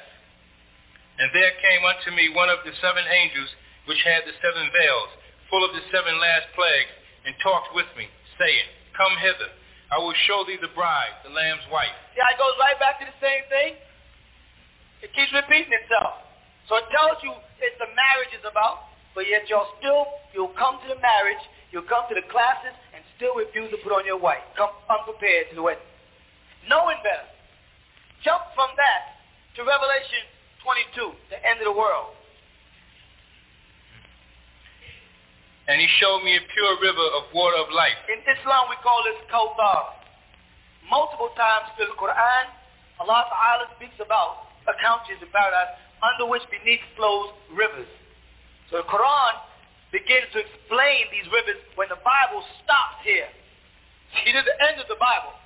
And that's how you know the Quran was a continuation. Because in the Quran, whenever it describes paradise, it picks up this philosophy. It picks up this doctrine, this fact, and makes it clear. Go ahead. Clear as crystal. The crystal, go ahead. Proceeding out of the throne of Allah. And, right out the Quran. Hmm. And of the Lamb. In the midst of the street of it, and on either side of the river, was there the tree of life, which bare twelve manner of fruit and yield her fruit every month, and the leaves of the tree were for the healing of the nations. And there shall be no more curse, but the throne of Allah and of the Lamb shall be in it, and his servants shall serve him. And they shall see his face, and his name shall be in their foreheads. And there shall be no, no night there, and they need no candle, neither light of the sun. For the creed of Allah giveth them light, and they shall reign forever and ever. And he said unto me, these sayings are faithful and true. And the Lord of the holy prophet, the Lord creator of the holy prophets, sent his angel to show unto his servants the things. Please correct. Stop right there. Not correct. I want to point out something. Make note that in this last chapter of Revelation, they're talking about the Lamb in number one. And then by the time they get down to number six, they say his holy prophets. Right? No. Matthew, Mark, Luke, John, Paul, None of these men were prophets. It's not talking about what they came out to teach. They're talking about what the prophets, Muhammad, Moses, Abraham, Isaac, David, Solomon, Lot, with these men, Jacob, Ishmael, what they were teaching. Repeat that one again. And he said unto me, These sayings are faithful and true. And the Lord our creator of the holy prophets sent his angel to show unto his servants the things which must shortly come, shortly be done. Now stop and go back to Revelation chapter 1 so we can find out about this statement. After the prophethood is finished, the last thing to come to man will be an angel. The revelation of Jesus Christ, which the Lord gave unto him to show unto his servants things which must shortly come to pass. You see, that's the exact same thing what's in the first book of the Revelation is the exact same verse that's in the last book of the Revelation. To show man that nothing has been taken away from this. Nothing has been removed from this. This final revelation for Jesus. Go ahead. Number seven. Behold, I come quickly. Blessed is he that keepeth the sayings of the prophecies of this book. You see? Not the book of Matthew, Mark, Luke, and John. Not of Corinthians and Galatians but of this book, the book of Revelation. And then you know they do in number seven, the first line. Does anybody have a, a Bible with two colors in it? You know the red and black lettering? Does anybody in there have it? Anybody have a King James version? You notice that the first thing, behold, I come quickly, is in red. And they say that all those things said and read come from Christ, the Messiah, Jesus. Right? Uh-huh. Right there then, when he said, Behold, I come quickly, he's talking. Then he said, Blessed is he that keepeth the saying of what? Of this book.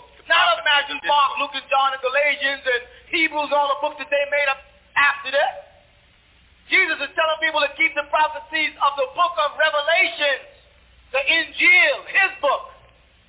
How do you know it's his book? Revelation chapter 1 tells you it's his book. Read it. This is the revelation of Jesus the Messiah, which the Lord gave unto him to show unto his people or his servants things which must shortly come to pass, right? Uh-huh. And sent it in Signified by, by an angel. right here repeats it. And he said unto me, These sayings are faithful and true, and the sustainer Allah of the holy prophet sent his angel to show unto his servants things which must shortly come to pass, confirming it. Then he said, Behold, I come quickly. Why? Because Islam believes that in the latter day, the Messiah, Jesus, would return. They acknowledge it throughout their hadith. If you ask any Muslim from any part of the world, they say yes. Jesus is going to return, the Messiah the end of the world. First the Mahdi would come, and then the Messiah. Well, the Mahdi, Muhammad Ahmed, has already come into Sudan in the 18th century, 1845 to 1888. He's already been here. And Islam and the Islamic world knows the Messiah is coming. Well, Jesus said right there, I'll come quickly. Blessed is he that keepeth the sayings of the prophecies of this book. Not of any other book there. Only the Injil of the Quran mentioned. It doesn't mention nothing about the books of Matthew, Mark, Luke, and John. Go ahead, what else? And I, John, saw these things and heard And them. I, John, saw these things and heard them. And when I had heard and seen, I fell down to worship before the feet of the angel which showed me these things. Now, not Jesus. John was supposed to believe, this is John, one of Jesus' disciples. He was supposed to believe that no one should be worshipped but Jesus, according to them, right? No. Yet, he fell at the angel's feet to worship him. That could not have been a part of their doctrine back then, to worship Jesus. That couldn't have been otherwise. John, receiving the revelations for Jesus, was so disobedient that he fell at the feet of an angel to worship him. He didn't know he couldn't do that. He was told only to worship Jesus. No way, you can't get to the heaven except by Jesus. He didn't know the difference between Jesus and his angel. Of course he did. This angel walked him through the revelations and showed him Jesus in his glory. So he knew the difference, but he fell down to worship an angel. So that was not a part of Christian doctrine back then. All that doctrine you got today is Paul stuff from the fake Christ, bar Jesus that they worship. Go ahead. Then says he unto me, See thou do it not. Meaning, don't worship me. For I am thy fellow servant, and of thy brethren the prophets, and of them which keep the saying of He this said, and there's an angel telling him that I am a human being and of the lineage of the prophets. Now that's a strange angel, isn't it? Most angels come straight from heaven. This angel tells this man John that I am of the prophets. I am from the family line of the prophets. I am your fellow servant. I am a Muslim too. I have to pray too. Don't worship me. I know the incident happened. I saw it. Go ahead. And of them which keep the sayings of this book, worship Allah. Which book? Revelations. Oh, I, oh, I thought you meant Matthew, Mark, Luke, and John. No, this is a single. Don't say to keep the prophecies of those books. Go ahead. And he said unto me, Seal not the sayings of the prophecies of this book. Don't hide the, the meaning of this book, the book of Revelation. He keeps telling you the last book of what book to follow. Go ahead. For the time is at hand. Okay. He that is unjust, let him be unjust still. And he which is filthy, let him be filthy still. And he that is righteous, let him be righteous And I showed you back in Isaiah, righteous is putting on that garb. Putting on that garb of righteousness. That's what it says. Go ahead. And he that is holy, let him be holy still.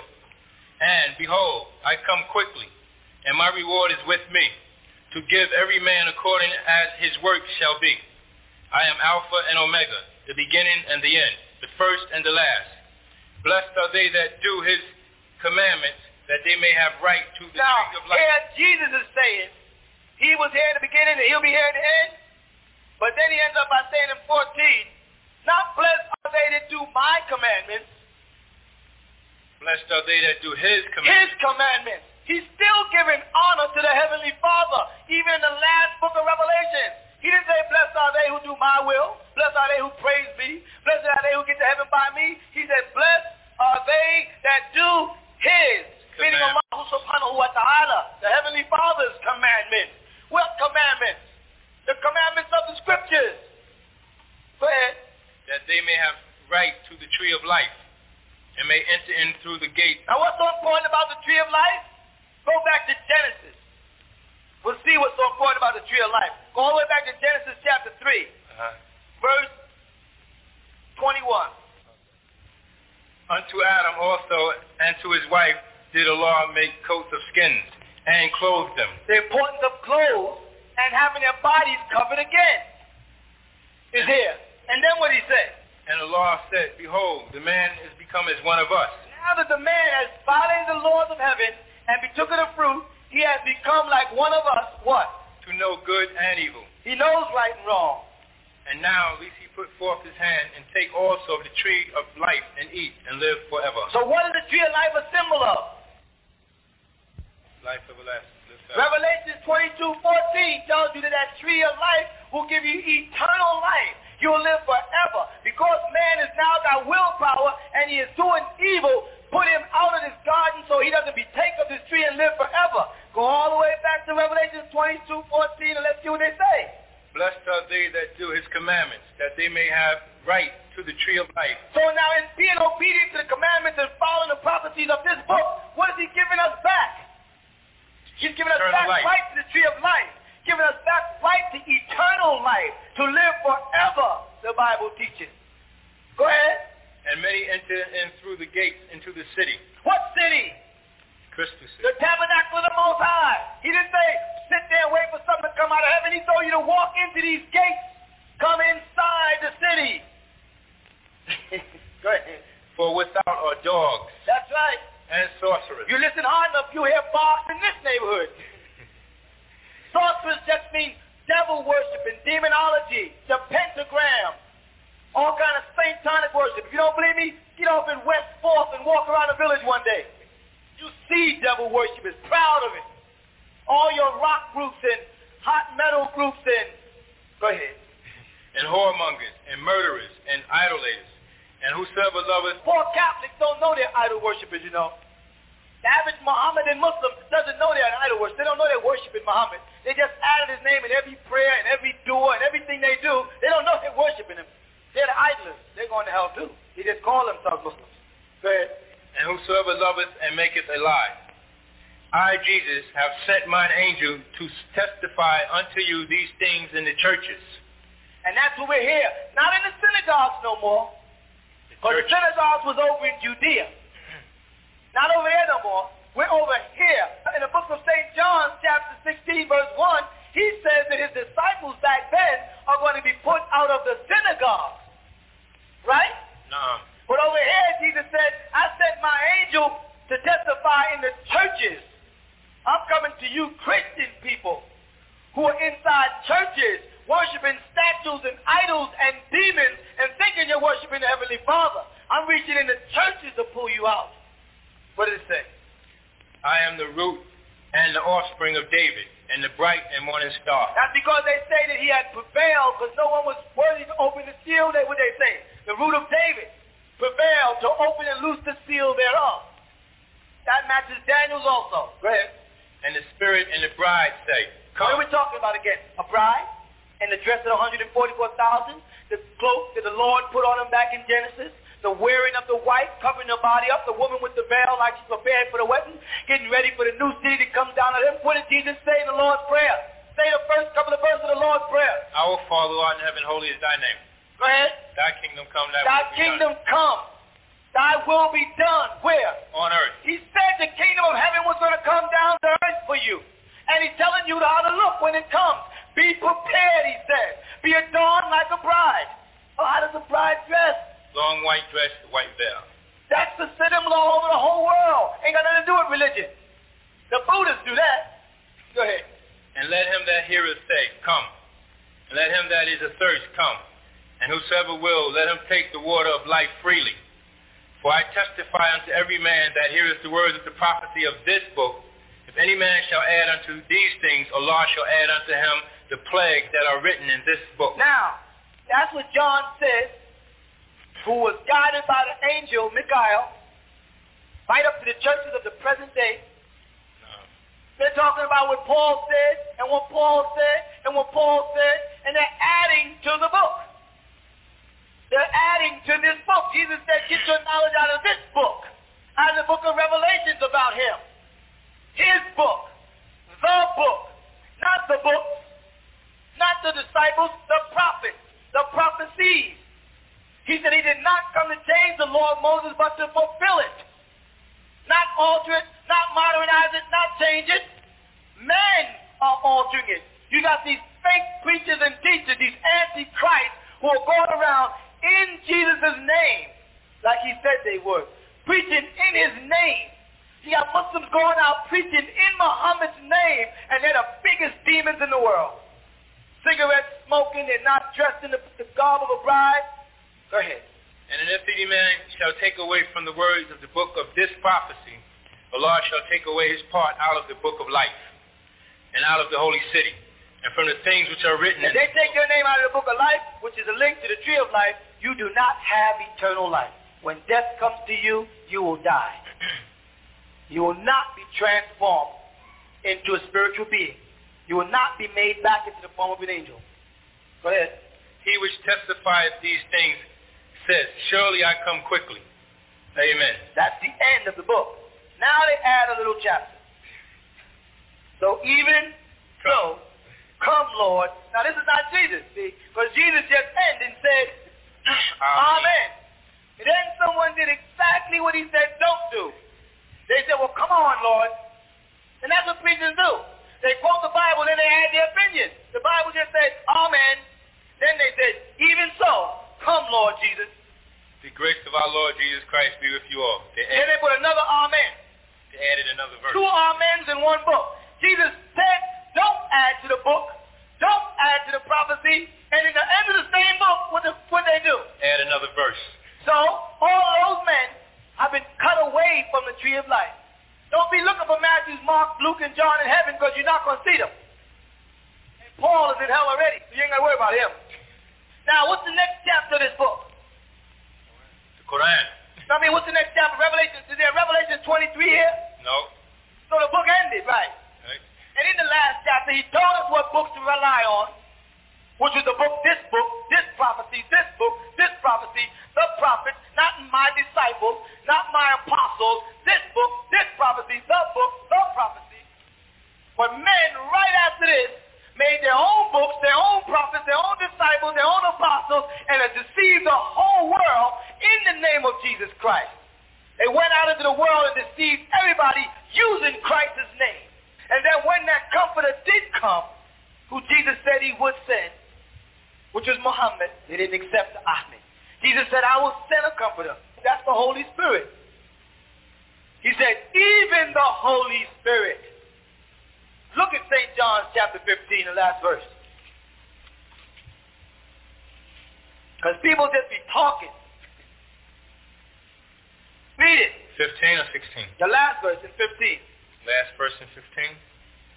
And ye also shall bear witness, because ye have been with me from the beginning. Now go back and read 26. But when the Comforter is come, oh, Okay. whom I will send unto you from the Father, what's the word? Even the Spirit of truth. Even. The Comforter is not the Holy Spirit. He will be accompanied by the Holy Spirit. Even the Holy Spirit. Or even the Spirit of truth which proceeded from the Father. So just like when Jesus was baptized and the Spirit proceeded out of heaven and came down upon him and he became anointed as a Savior to the world, thus this other Comforter will also have say in the Quran in the Surah Laylatul Qadri. What does it teach? Tanazalu. The angels came down. Malaikati waruhu. All the angels came down from heaven that night. And that what it teaches in the night of power of the Quran? So it says, and Arohu was there. Who is Arohu? The Holy Spirit. Ruh Qudus, they call it. So Muhammad himself Muhammad or the Comforter. And he too had the Holy Spirit come down to him on the 19th night of the month of Ramadan. And he was filled of the Holy Spirit. This is the Comforter that Jesus said. Read it again. But when the Comforter is come, whom I will send unto you from the Father, even the Spirit of truth, which proceeded from the Father, he shall testify of me. And Muhammad, wallahi, in the Quran, Jesus is mentioned more than any other prophet. Muslims don't say that, you know. I don't think most of them even know it. Jesus in the Quran is called the Word of Allah. He's called the Spirit of Allah. He's called the Messiah from Allah. he spoke from the cradle. He will speak in youth and in old age. He performed miracles. He, he turned a bird into life, prepared a table of food from nothing. He was born a mother who conceived through the Holy Spirit, Blessed Mother Mary. Jesus is the only prophet in the whole Quran that glorified that much. The Quran of Allah subhanahu wa ta'ala glorifies Jesus, glorifies his holy name. One place they call him El-Masih. Other place they call him Isa, the Savior. They got his name glorified, the Messiah, the Savior. The Quran is glorifying these holy name like the prophecy said. And then it says, lastly what? And ye shall also, I'm sorry, and ye also shall bear witness. Stop. What did Muhammad come and tell us to take? Shahada. Shahada. What do we say? Ashhadu an la ilaha illallah. I bear witness. the first thing every Muslim says. Ashhadu an la ilaha illallah. I bear witness that nothing would exist if Allah didn't create it. Is that what it says right there? Uh-huh. And ye shall bear witness. Because ye have been with me from the beginning. You know that Jesus is the Messiah. You know he is the Savior. Muslims try to play dumb to that. Then if you read number 16 of St. John's, which y'all can do on your own, it'll reiterate the whole story of coming of the Comforter. Um, when you said uh, we should wear white, now, in my case, if I come to work in white, I have no more job. Plain and simple. The minute I show up, you're going to say go. Well, let's see what Matthew chapter 6 says about that. It's going to talk about, it's going to speak about people worrying about what they're going to eat, and what they're going to drink, and from wherewith are they going to be clothed. Go ahead. You know what I'm ready to do, you right? Yeah, want me to get that one, pick up from there where it speaks to that? Or? Yeah, go to one where it speaks to that. Okay. this Bismillah ar-Rahman Lay not up for yourselves treasures upon earth, where moth and rust does corrupt, and where thieves break through and steal. But lay up for yourselves treasures in heaven, where neither moth nor rust does corrupt, and where thieves do not break through nor steal. For where your treasure is, there will your heart be also. The light of the body is the eye. See what you just did? If you start worrying about how you're going to feed yourself, that's where your heart's going to be. At your job, at your work. That's where 24 of uh, the same Matthew chapter 6 verse 24 says, no man can serve two masters. For either he will hate the one and love the other, or else he will hold to the one. He'll hold on to one of his, he'll hold on to something like his job. And despise the other. And the next thing the white man tell you is you can't have on Friday to come to Juma. A Friday assembly. That's the next thing. You can't be off on Friday. And the Quran tells you that you must leave all work and come to the prayer on Friday. Then you have a choice between what Allah commands you to do and what the devil. And the Quran tells you, the devil said, I'm going to get them. I'm going to lie away because I'm going to make evil fair seeming to them. And I'm going to get all of them, illa al-mukhlisina, except the mukhlis, except the pure ones. Everybody else I'm going to get because I'm going to tempt them and they're going to fall.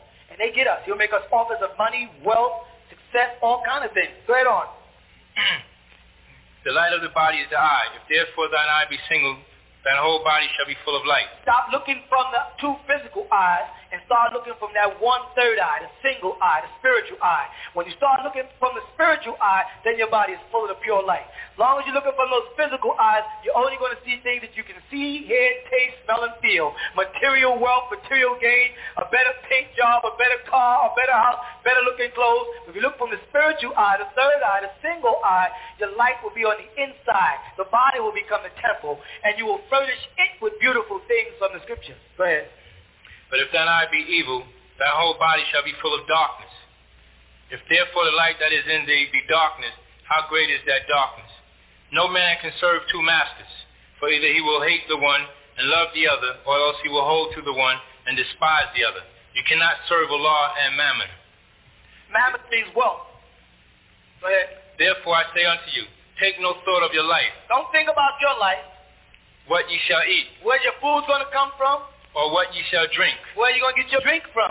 nor yet for your body, ahead. what you should put on. Don't worry about your clothes. How you going to get clothes? Is not the life more than meat, Isn't life eternal more than the food it's eating? and the body than raiment? And the purified body more than the garbs that you wear?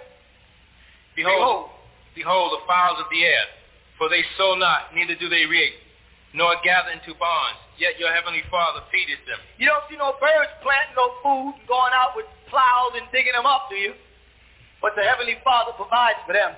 Go ahead. Are ye not are ye not much better than they? Because didn't he create you as a guardian over the fish of the sea and over the fowl of the air and over everything that creepeth upon earth? Didn't the Bible say that? No. He provides for them, but man doesn't want to be provided for by him. Go ahead. Which of you by taking thought can add one cubit unto his stature? And even if you think you can do something to help yourself, or you can change the course of nature, you can anyway. He says. And why and why take ye thought for raiment? Consider the lilies of the field, how they grow. They toil not, neither do they spin. What is this about? I like nice yellow outfits and plaid garbs. I like beautiful colored things. Why must I wear bland white? That's what people think. Why? I mean, in Africa, we wore loud colors and pretty flowers. He said, what are you worried about? I gave the colors to the lilies of the field. what about your raiment? Better put on white, stop jiving. 29. And yet I say unto you, that even Solomon in all his glory was not arrayed like one of these. Even Solomon, as rich as he was, and I don't care how many movies they depict him as wearing a bunch of colors, Solomon wore a plain white, White robe, robe. and was one of the richest men in the whole world. You understand that? But he didn't have on a bunch of plaids and golds. Today. He put on a robe for the priest. He put on a dress for the temple, but he wore white. 30. Wherefore, if Allah so clothe the grass of the field, which today is, and tomorrow is cast into the oven, shall he not much more clothe you, O ye of little faith? He says he lets roses blossom and makes them beautiful. Makes grass grow and makes it beautiful just for a seasonal thing. You're not seasonal. Wouldn't if he loved them, wouldn't he even love you? Go ahead. Therefore, But he calls us little, he oh, says, O oh, ye you of of little little faith. Because we don't put our faith in Allah or Heavenly Father. We put our faith in our job and in our career, and in our country, and our economic position, and our bank accounts and all that. That's what he says. We don't have no faith in him. We have faith in, in, in ourselves, really. Go ahead. therefore take no thought, saying, What shall we eat? Like the brother said, where y'all get your food from?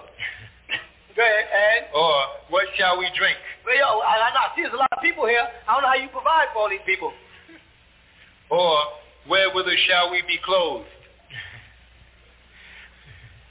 For after all these things do the Gentiles seek. And if you read the Bible about people in the book of Revelation, about the tabernacle and who's in the tabernacle and who's not in the tabernacle, and it says, give me a read and a rod account, you know what you'll find out? It tells you right there that people who don't want to be in the temple have given themselves to Gentiles. Then it tells you right here that the Gentiles are the ones who seek all those things. I can't live in there, man. I can't live like this. I got to have what I feel like eat. I want to eat when I want to eat. I want to go do what I feel like doing. When you talk to people who have gossip, ain't that what they say? Man, the community, you can't do what you want to do, and you can't go home when you feel like going. Go ahead. For your heavenly Father knoweth that ye have need of all these things. Allah knows what we need. He'll provide for us if we can. Go ahead. He'll tell you. But seek ye first the kingdom of Allah and his righteousness, and all these things shall be added unto you.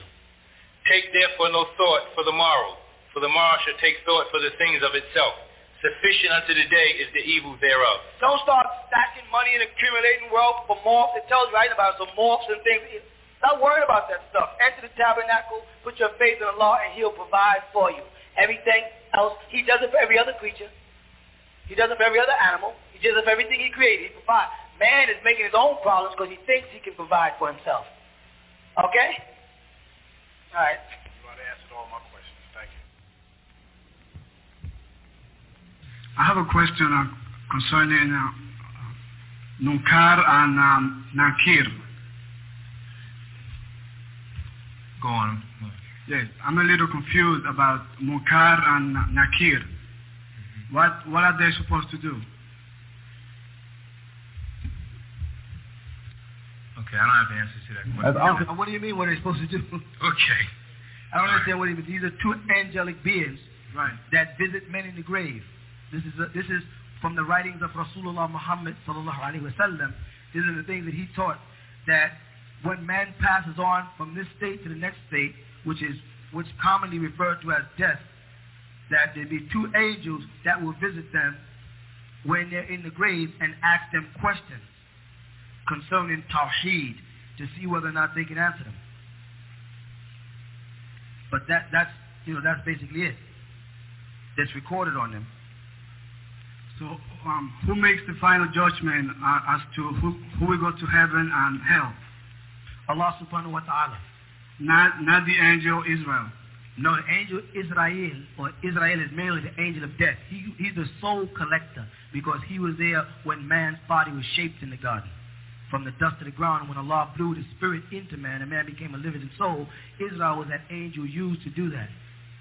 So he will be there when each soul leaves the body. He will not make the decision as to who will go into paradise and who will go into hell. He has no, nothing to do with whatsoever. Like, like in the book of Revelation, at the end of it, when John tries to bow down at the feet of the angel Michael, he says to him what? Tells him not to bow down because I am your fellow servant in tribulations. In other words, on Yom al-Akhri, man and angel both will stand before Allah subhanahu wa ta'ala. Angels are not above men in the eyes of Allah. There's, um, there's a prophet um, who, who was teaching the prophet Elijah and this prophet was um, living up in the mountains and uh, in the desert. So my question is, uh, who was this prophet? The prophet who was teaching Elijah. Right. Now you gotta you gotta get that straight because we have Elias, Elijah. We have about five or six different men. Elijah. I know, but there's there's more than one because Elijah taught somebody named Elias. And I'm saying, and when they translate these names, they all come out to be the same person. The prophet Elijah himself was what they refer to like a Nazarite. He belonged to the Nazarite type of doctrine, much like John the Baptist. Why John the Baptist was his second portion of the Spirit.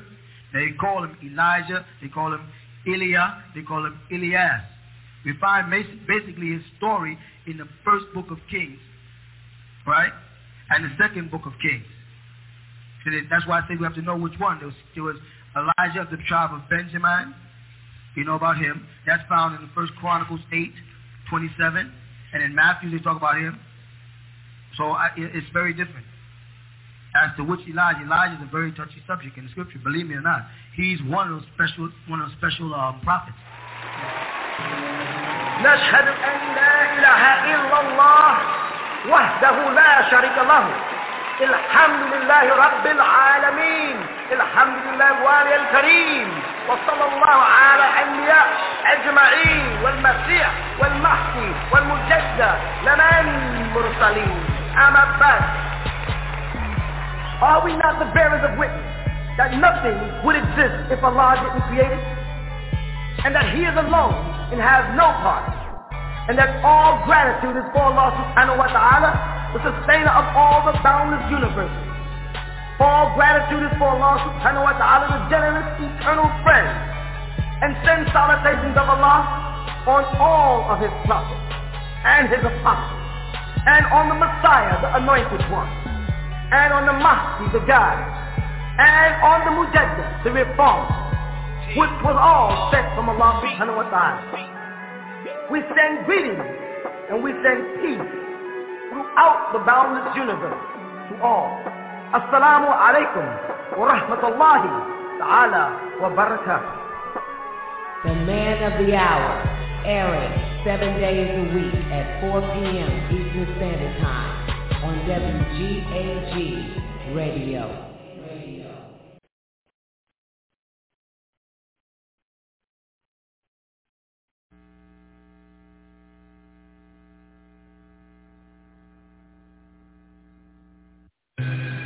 By the time the Hebrews got it,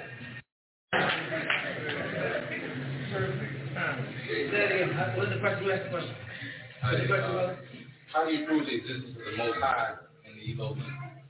All right. First of all, when we introduce the word Most High, uh, in our in our own time, we have several different languages we deal with. Uh, for instance, in the ancient Nuwapi, which is called Kuni today, uh, they is the word Anu, went on high.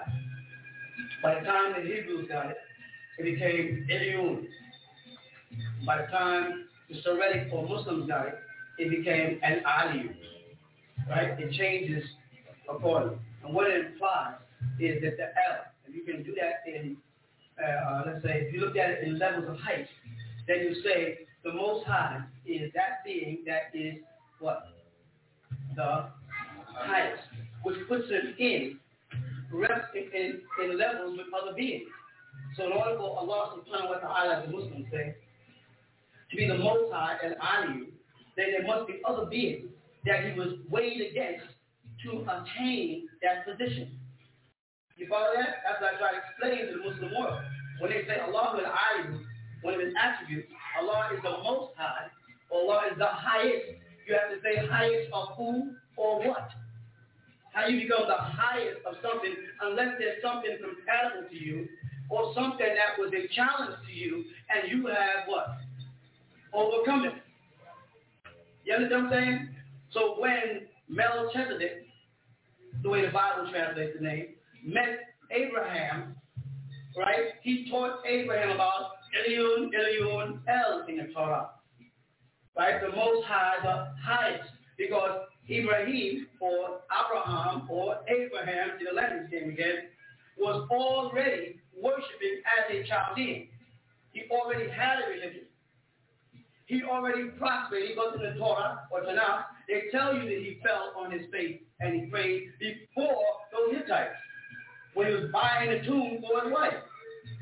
Right? You follow that? So he understood prostration already.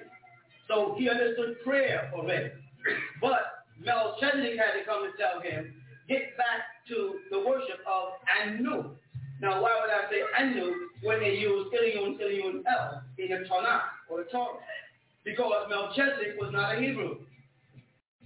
When Melchizedek was speaking, he was speaking as Melech Zodak.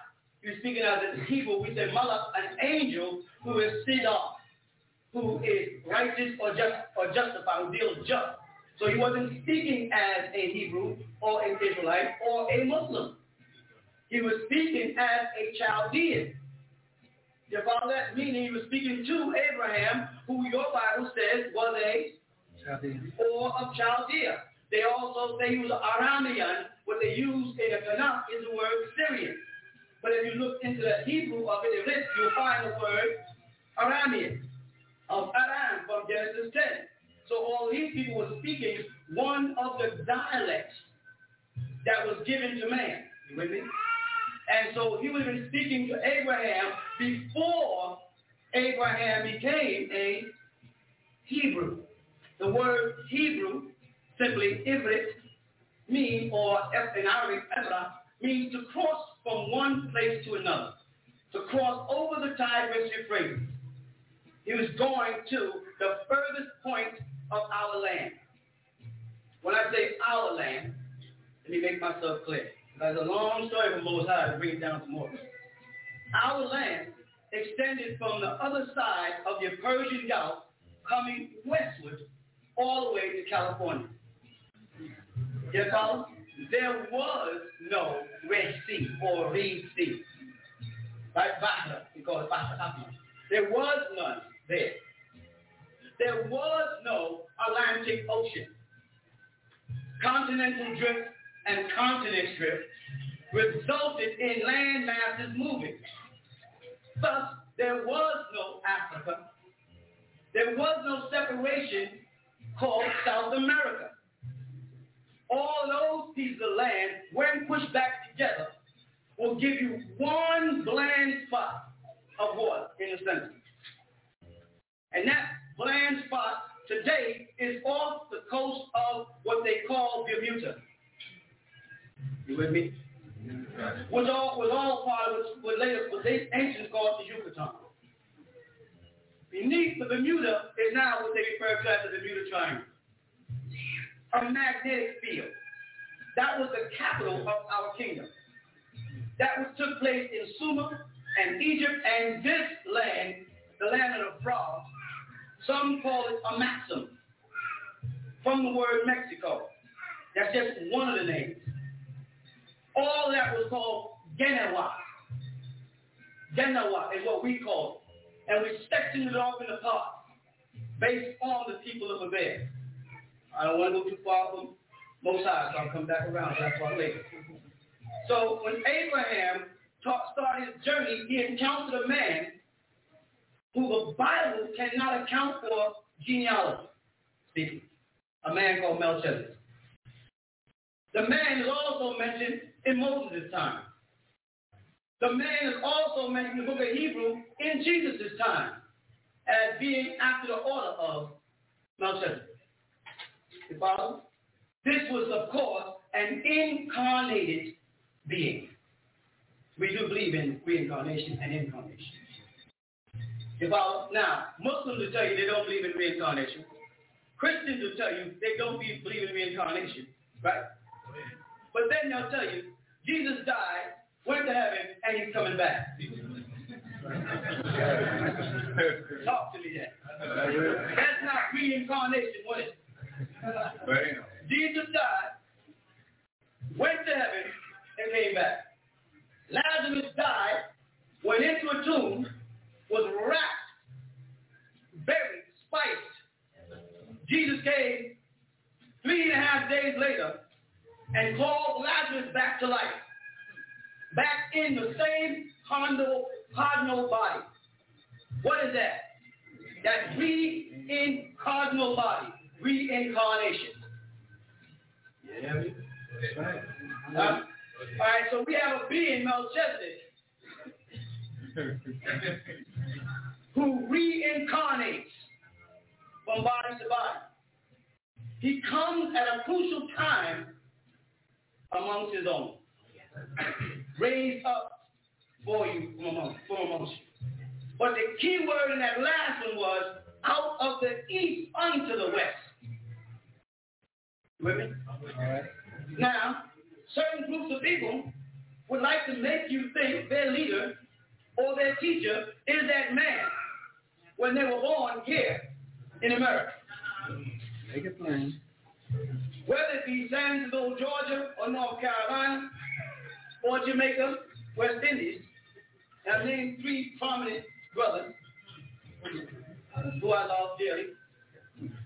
They were all born here. And I had to. I had to do this book. Postgraduate lesson. I had to do this book. Sheikh Daoud versus Master W.D. Fard.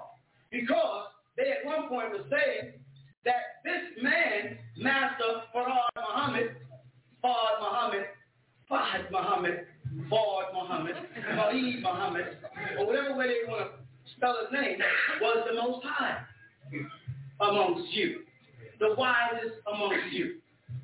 And because they said he came from the east, he started to fit the mold of the prototype that would come to save his people, or save those which were lost. But it says in Matthew, you'll come out of the east unto the west, so shall the coming of the Son of Man be. He be born there and come here. I was born in Nubia. Tried and proven. Allah subhanahu wa ta'ala that the Muslims call upon, while we were in the school of Islam, and I'll address that I have time, put me in a position where I was the most hated, dark-skinned, olive-toned Islamic teacher in America. I was the most criticized. I was the most critiqued. They were asking me questions about who makes up my bed. Who cuts the lettuce in the pot in my house for my spouse? Where's my mother? Who is my mother? Where is my father? Who is my father? Where were you born? When did you take your shahada? How long have you been a Muslim? Are you Sudanese? Are you American? Are you Dr. Yossi Disco singer? Are you Imam Isa? Are you Rabboni Yeshua? Do you call yourself Christ? Do you say you are God? Questions? They didn't dare ask any of the other leaders.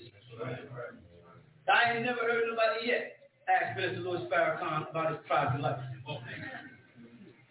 But me, I was put to test, tried and proved. And I had to prove it by producing documents.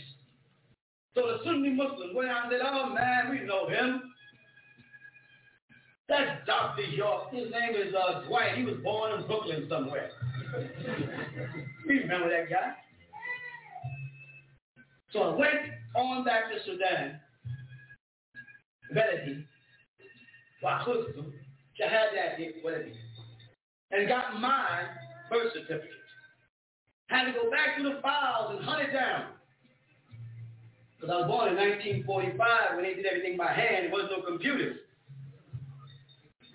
I can't tell you what I had to go through the Hall of Records. But as an Ansar, the most recognized clan in Sudan, it made easy. And with Sayyid Sadiq, the prime minister standing beside me, it made it a little easier cost you. You follow? So I went and got the birth certificate I printed a book and I said, here's my birth certificate in the book. Oh, he made that up. they got the seal of Sudan on it. He got the signature of the man who approved it. When I had to get, you have to get a photostat copy, not giving you the original, give you with a seal. Oh, he made that up. I know. Then I know a brother named Lukman, who was in State in 19, what is it, 65 or in 65. When he took his shahada, I was there. Had to go into the files of records and Sheikh Daoud was dead now. Had to get back in touch with Mother Khadija, his wife, at the Islamic Mission of America, 140 feet, 8 feet in Brooklyn, and get inside the files and pull out my identification card. Can you with that? And it showed June 12th, 1957, Sheikh Daoud gave me my card. Most of the guys who were asking me the question were babies at the time, breastfeeding. When I was in State Street, under a Moroccan born Sheikh Daoud, as we call it, born in Morocco. No, they say Sheikh Daoud was born in the Caribbean. That's why I put these books up. Because he gave me the information. With me? Because I had to establish in this latter day and time who the Most High is amongst us. That Most High is like the Freemasons, they're the highest degree of information. In the Islamic world, they say the Imam is the smartest person in the mosque who knows the most Quran, and in their case, the most Hadith or Sunnah, who's best at fiqh, Sharia, a bunch of nice fancy Arabic words. Whoever knows the most becomes the Imam of Imams, which would make him the highest of the Imams. The Grand Master, the Grand Potentate, becomes the highest figure in the lodge under the G, which stands for the Grand Architect of the Universe. And the Grand Master who stands in the lodge with two seats beside him and sits on that throne becomes a representative to you of God himself in person. That's why they call him what? The Grand Masters of the Lodge. So the Most High has to verify to prove that they have what? The most knowledge, the most wisdom, and the most understanding to give you an overstanding. Not just knowledge, wisdom, and understanding. I saw knowledge, wisdom, and understanding. I heard knowledge, wisdom, and understanding. And I listened to knowledge, wisdom, and understanding being taught to my people for years. And I thought it was necessary. Because it is necessary to go to kindergarten before you go to the university. Right? It was all necessary. But to verify the existence of the Most High to you and to me is a board trip. You want it? It's a board trip. Uh, stack up, please. You got the names, El Ayun and Ali, right? And Anu. The bulletin starts with three levels.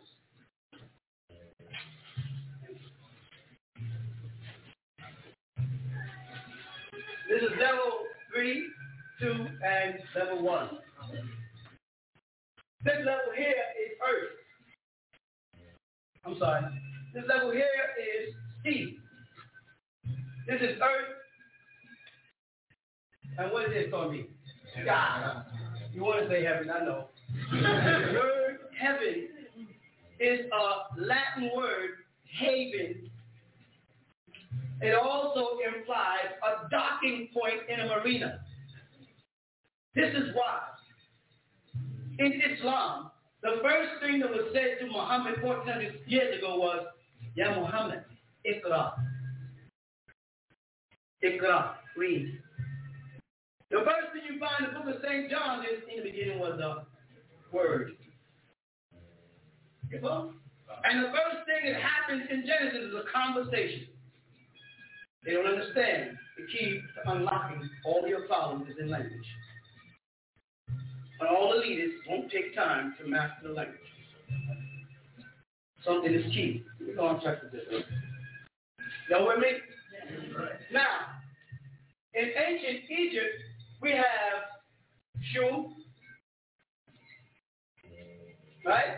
We have Geb, and we have Nun. With that, that, that's the deity of the sky, the deity of the earth, and the deity of the underworld, which becomes it when when the uh, Greeks stole it and changed Hahit, which is Thoth, over to Hermes, they also changed all the names. And they changed this one here to Zeus, this one here, the earth, I'm sorry, the sea to Poseidon, and the earth what they call the earth Hades. Hades, which is the word they use for hell. So the deities in the sky and Poseidon, the deity beneath the water. You with me? If you want to walk it now, I'll walk you right across the desert. if you want to walk but, but, but it's work. And, and I want you to try to prove it wrong. That's my job. Alright? I can take this out in many cultures and give you many different names but that would lose you and waste time. What I want to take you to is the reality that every culture and all cultures acknowledge this state here, the Most High. The Greeks call it theos. That's the word in your Bible in Greek for God, theos. And it's running synonymous with Elohim, the way they use it. But they have kurios also, for Lord. You got that? There's theos, that's the Greeks. The Elohim is the more modern version taken from Nephilion, Hebrew word Nephilah, to come down, Genesis 6. The Nephilah, as, as it be called. Or the word Jabbar, from Jebalin, from Gibor, from the mighty ones also ever used in there where the word algebra comes from, which goes back before the Muslims, but it's in the Torah in Genesis chapter 6 as Gibor. So, so not some guy did not invent algebra who was just some Muslim. All that happened before Islam. Most of the time when Muslims are telling you about the accomplishments of Muslims, they're talking about pre-Islamic times. They say mathematics was created by Muslims. The cipher was created by Muslims. They're talking about so-called Arabs before the coming of Muhammad. So it had nothing to do with Islam. It had to do with the Arabs who lived in Arabia before Muhammad was even born. Muslims, since they've been here, hasn't invented nothing but terrorism and confusion.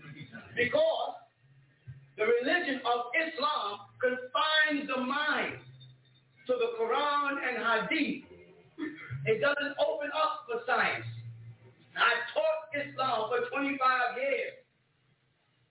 أنا أتكلم لغة العربية الفصحى والدرجة الثانية. ذلك لغتي من أولى إنجليزي. فهمت؟ That was my language before English. So these teachers don't have a clue of what's really going on. I can start anywhere you want. But everybody recognizes the net general the Egyptians, the Nephilim, the so-called Hebrews. You follow that? The Theos, the Greeks, the Malaika, the Arabic, or angelic beings, or heavenly hosts. You understand? And those beings descended down to earth. When they got here, they came here in what's referred to as a ruach or a ruach, in a soul or spirit state, an etheric body. The essence of you when you look in a mirror long enough and you realize you're looking from the inside out at your body. If you don't believe me, try it. Stand in the mirror and stand and look at yourself and keep talking to yourself. And you'll get a realization that the real you is on the inside looking out.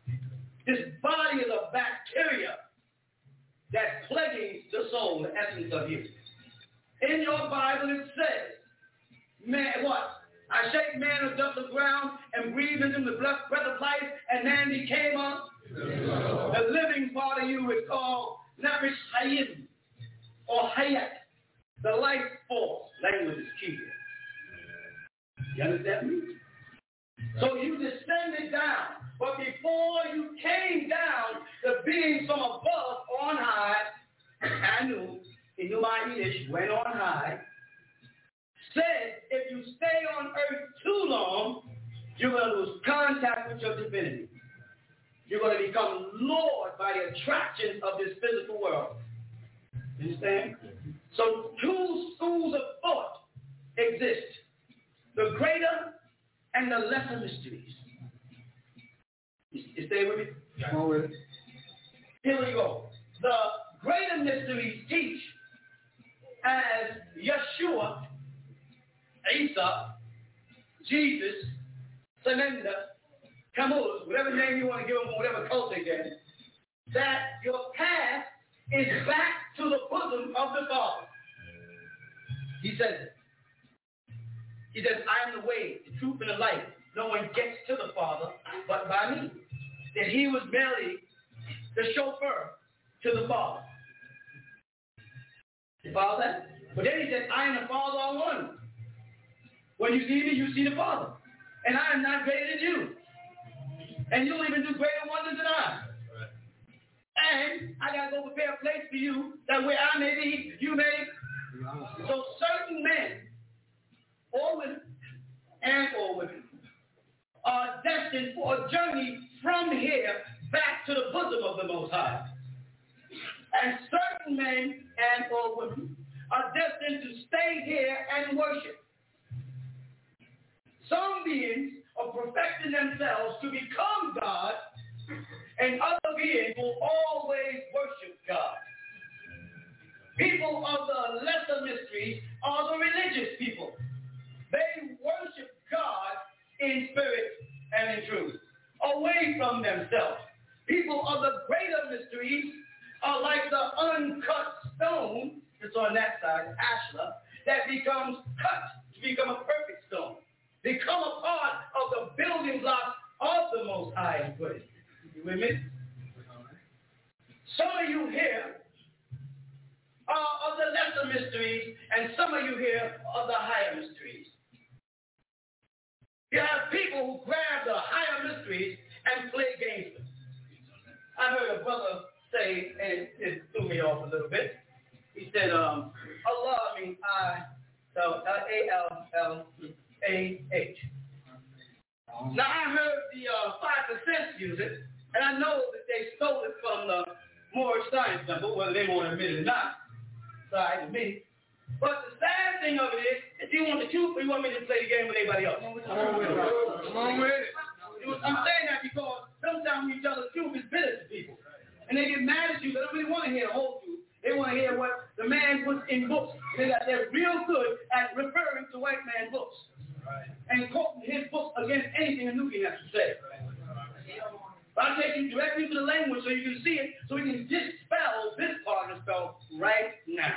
Come on with it. You with me? Come on with it. This word is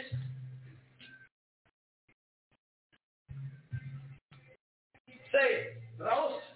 I can write it with the Ali, or I can write it with the Wa. Raos. And it means head in Arabic. This word is Zarur. Zarur. And it means arm in Arabic. This word is Rajul. Riddle. And it means leg in Arabic, the ancient language, as well as in Hebrew. Got it? Now, if we're saying we are Asiatics, right? And that the mother language was Arabic, correct? And then we make references to phrases like arm, leg, leg, arm, head, and say that we are right and exact, then that should match up in Arabic, not in English. A new language. Come on with it. English didn't even exist back Right. then. So you grab an Arabic name, Allah, and add on English words, arm, leg, leg, arm, head, Don't make sense. and sound head. You understand? The unification is here. The power to bring all those forces, all those incarnations into one being to come back out and solve the problem, whether you accept me or not. I'll tell you what I mean. That means the abbreviation of that one, Darul, for arm in Arabic is Azbet, which is equivalent to a TH. And that is a Re or a Ra, which is equivalent to an Ara. And this would be another Ara. And this one would be another TH. And this would be another um, another Ara. So the word is TH, Ara, Ara, TH. Not um, um. Go ahead, man. With me? These type of teachings must be stopped. By force, but by fact. You've got to learn this. So when someone gets up in front of you and pretends to know something, you get that hold of brother. That's not right knowledge. That's good information. The kids might like it in kindergarten. You let kids in kindergarten play with toys, hand sacks, simultaneously. Let them build blocks in a sense so they can build blocks. But it's not facts. And they say something like, Sam, I am, I am Sam. You say, well, okay, you learn English. Now you walk down the street and Sam, I am, I am Sam. Nobody will understand what you're talking about. But that's kindergarten level, so you let Dr. Seuss, Seuss, you see, get in there. it doesn't frighten you. But now we are at the end of time when all the so-called great teachers have taught what they came to teach. They all have so-called finished what they say that everything the Nation of Islam is going to teach has been taught. You understand? Everything that the good brother Noble Drew Ali himself was here to teach has been the same applies to the gods of the earth, Father, Senate, and etc. And as I watch with a keen eye at all the teachings out there, I wait to hear that something new or that something special that would let me know that another God had incarnated. I want to hear things that would cue in that he is not or she is not trapped in the mind tetrahedron of persons, places, and things. And he's thinking outside of that realm, which would tell me he's a visitor, not a resident. He would do it a little differently. You understand me? I'll do it, do it piece by piece. So this has got to go as old information. I, self, Lord, and Master. I Anna, self, nefs, Lord, Rabb, and what? Master, Molan. Okay? I. This is an A. It's an Alif. It's not an I, which would come off as an I, as in the name Esau. Where they write I-S-A in their own books. Uh-huh. This is a different letter than the Arabic letter Ali. Just like in Hebrew, I write the Ali or I write the Ain. This is equivalent to the Ain, and this is, and this is equivalent to the Ali, which will which I'll get into L and Al for the Most High again if you need it. So again, we have Anna, I.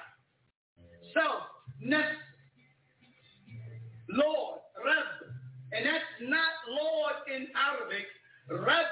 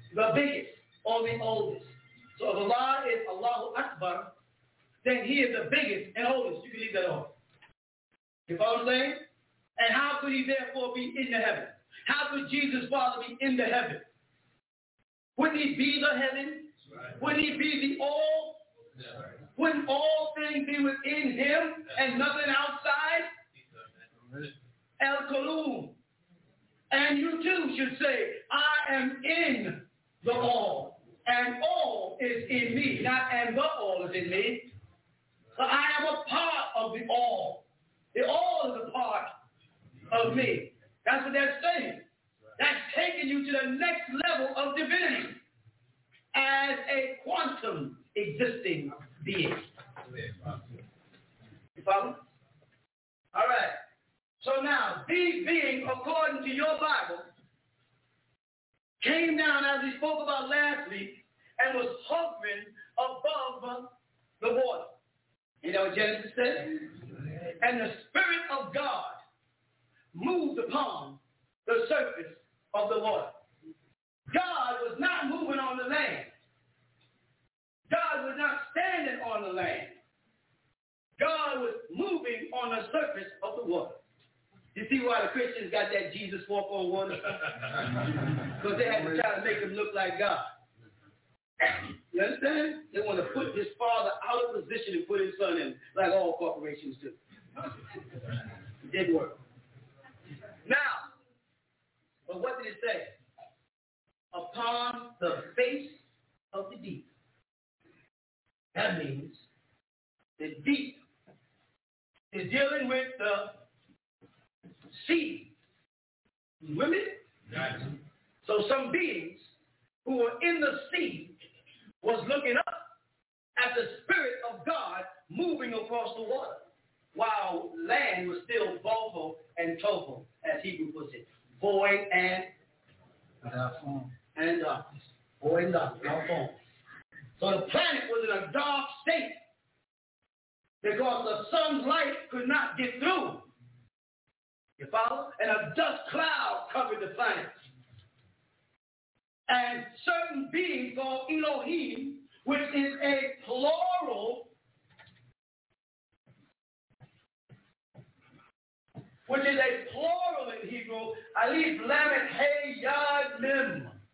A plural being, these beings, these Elohim, where Muslims get Allah in plural, Alahad, in the Quran, God, they came. You follow? They came and they looked at the condition of this once fertile place. That's why they said replenish, refill. They was going to fill it again. It's like when you have a swimming pool in your backyard. You follow? And you dress it and prepare it in the summer, and when the winter comes, you cover it up and all kind of mildew comes. Come the season again, you got to clean it away, pull the cover off, let the sunlight come in, clean out the pool, get all the mildew and the fungus out, put in fresh water chemicals to make it usable again. God, you do it every time. You replenish that pool. Is that not right? Right. The beings came, the Quran calls them the Malaika, which is Allah, or the Nephilims, or the Neptune, or the Shishonki, or the Kachina, whatever language you want to come from, you want to play Native American, we'll do that. You follow? Came down and saw the condition of the planet. but a being that was talking was looking from the bottom of the sea because he said, in the beginning. Right? Let me stop right there. In the beginning. What does the word start with? I'm going to give you all a secret that should be kept sacred. But I'm going to give it to you. You know why I'm giving it to you? People say why? because you never heard it before. And with all the teachers that have been teaching you for your so-called 400 years of slavery for those who came from Africa and those who are already here, because both of us are sitting here, right? right? All these so-called teachers are supposed to be bringing you information. They don't have certain keys. Keys that tell you they're standing outside of person, places, and things. Once I say this, it's going to pop up in books, like everything else I say. Nobody's going to give me the credit. They just going to start, you know, oh, and right and all. The, Nubian people, we are Nubian. They never heard of Nubian. And I'll explain Nubian if you need it. I'm going to give you a secret here. Beginning. With me? Mm-hmm. The first word, the first word in the Torah is Bereshit. Say it. Bereshit. Bereshit. The first letter in that word is the Hebrew word bet. Bet. Equivalent to what you would call in English B. Yeah? Now let's step out the Torah and step into the Bible of the New Testament. You with me? The first word in the first book of the New Testament, which is called the book of Matthew, is bibulus in Greek. Say bibulus. And it means little hey, book. Hey, y'all. Little book. It's a Greek letter for B. Go ahead. You with me? The first word in the Quran is Bismillah. And if they say, no, no, no, brother, before that, the Tasmiyah, Bismillah ar-Rahman ar-Rahim, they say it corrupted, was the fifth revelation of Muhammad. It wasn't the first, but the first was Iqra. I said, right. The first was Iqra. Someone said to Muhammad, Iqra. And then when he told him what to read, he said, Iqra what? Bismillah. Ah. so the B is there again. Bismillah. In the Arabic letter. You with me? All right. The three letters B that has been passing through the scriptures given to you has been controlled by the Magus. The Magus, the SCMs. Today you may call them the Masonic Order or the Freemasons. You Follow? They have been protectors of the scripture under the name Knights of Templar for thousands of years. Mm-hmm. For those who know, know. And the key number on the back of the dollar bill is what? Say it loud. The key number 13. Say the alphabet. A, B, C, D, E, F, G, H, I, J, K, L, M, 13. M, Mason, Meta, Latin word for matter, or mother, and son, Ma, son, protector of Mary and Jesus, the real one. This is information that has been kept secret for far too long from you. Now I want the teachers to see this inflammation, inflammation, that means God is inflaming the population with. That's all. It's inflammation. Note it now as the first time you heard it. And note later on, your teachers will be getting up and using it and never recognize who the Most High is, who has the most information this day and time. Note, he finished his journey. I can't give you all with so much light. There are two Illuminates. There's the Illuminates of the amber light and the Illuminates of the green light.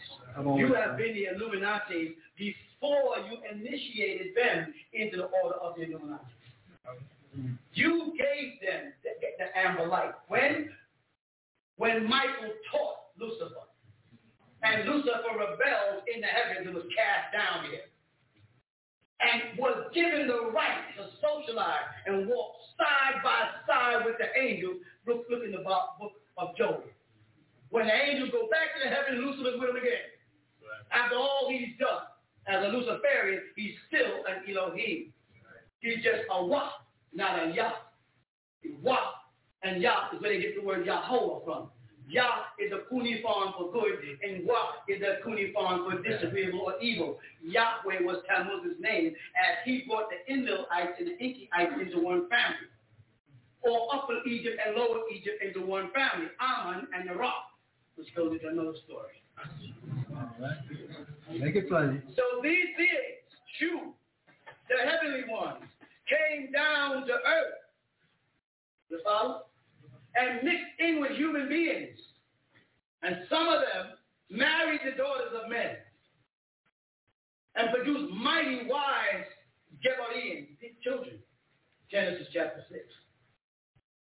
But the claim was that Tammuz, referred to as my spirit in Genesis chapter 6, will not always be with man, for he is also flesh. His days shall be 120. The lifespan of the Elohim is 1,000 years each of your time. But he had to leave at 120. That's Genesis chapter 6. That's not talking about Jesus. My spirit shall not always with man, for he but flesh. His days shall be 120. Come on with it. That's the Tammuz that's been assigned to you by the Anunnaki. A name they don't want to talk about. Zecharia Sitchin and these guys are now talking about Anunnakis in this later day and time. Because they knew the ancient ones were coming forth again. They knew that incarnations were going to start happening again. They knew they had to drug you. They had to suppress you. They had to intoxicate you with alcohol beverages. And when that didn't work, as old days, our fathers and grandfathers stayed drunk off of brew. When that was not strong enough to suppress the God in you, you know, they moved on into heroin. Mm. And all throughout the 50s and the 60s, they had us down on heroin. And when heroin couldn't hold us down so we could get heroin, they came on with a new method, a methadone. Was supposed to kick the heroin and they got you addicted to the methadone. And that couldn't hold us down. So they came out with dust prepared for angels to sprinkle over you. it was sprinkling angel dust over our neighborhoods. Have us hallucinating, but they knew the power of the hippocampus area in our brain, and that was a contact with the Most High. So they got the hallucinatory part of our brain deadened by drugs. And when you couldn't afford angel dust, and you couldn't afford cocaine, they lowered the price and said, crack it.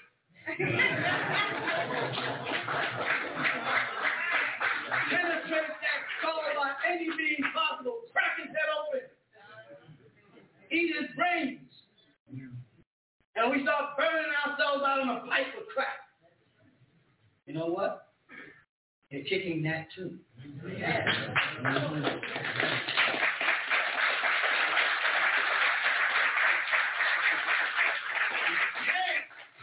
You can't keep a good man down. we have a destiny with our ancestors.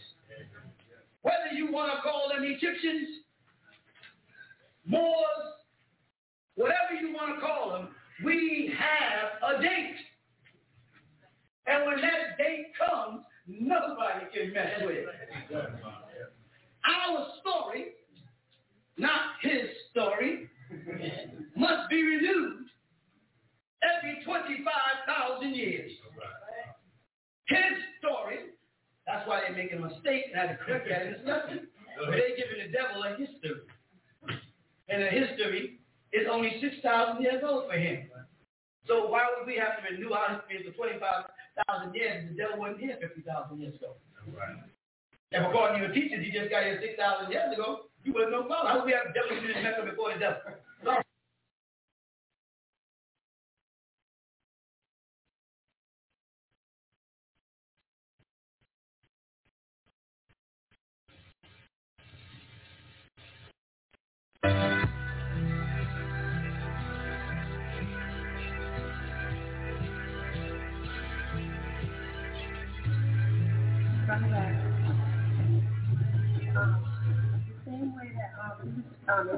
in my garage and working for corporate.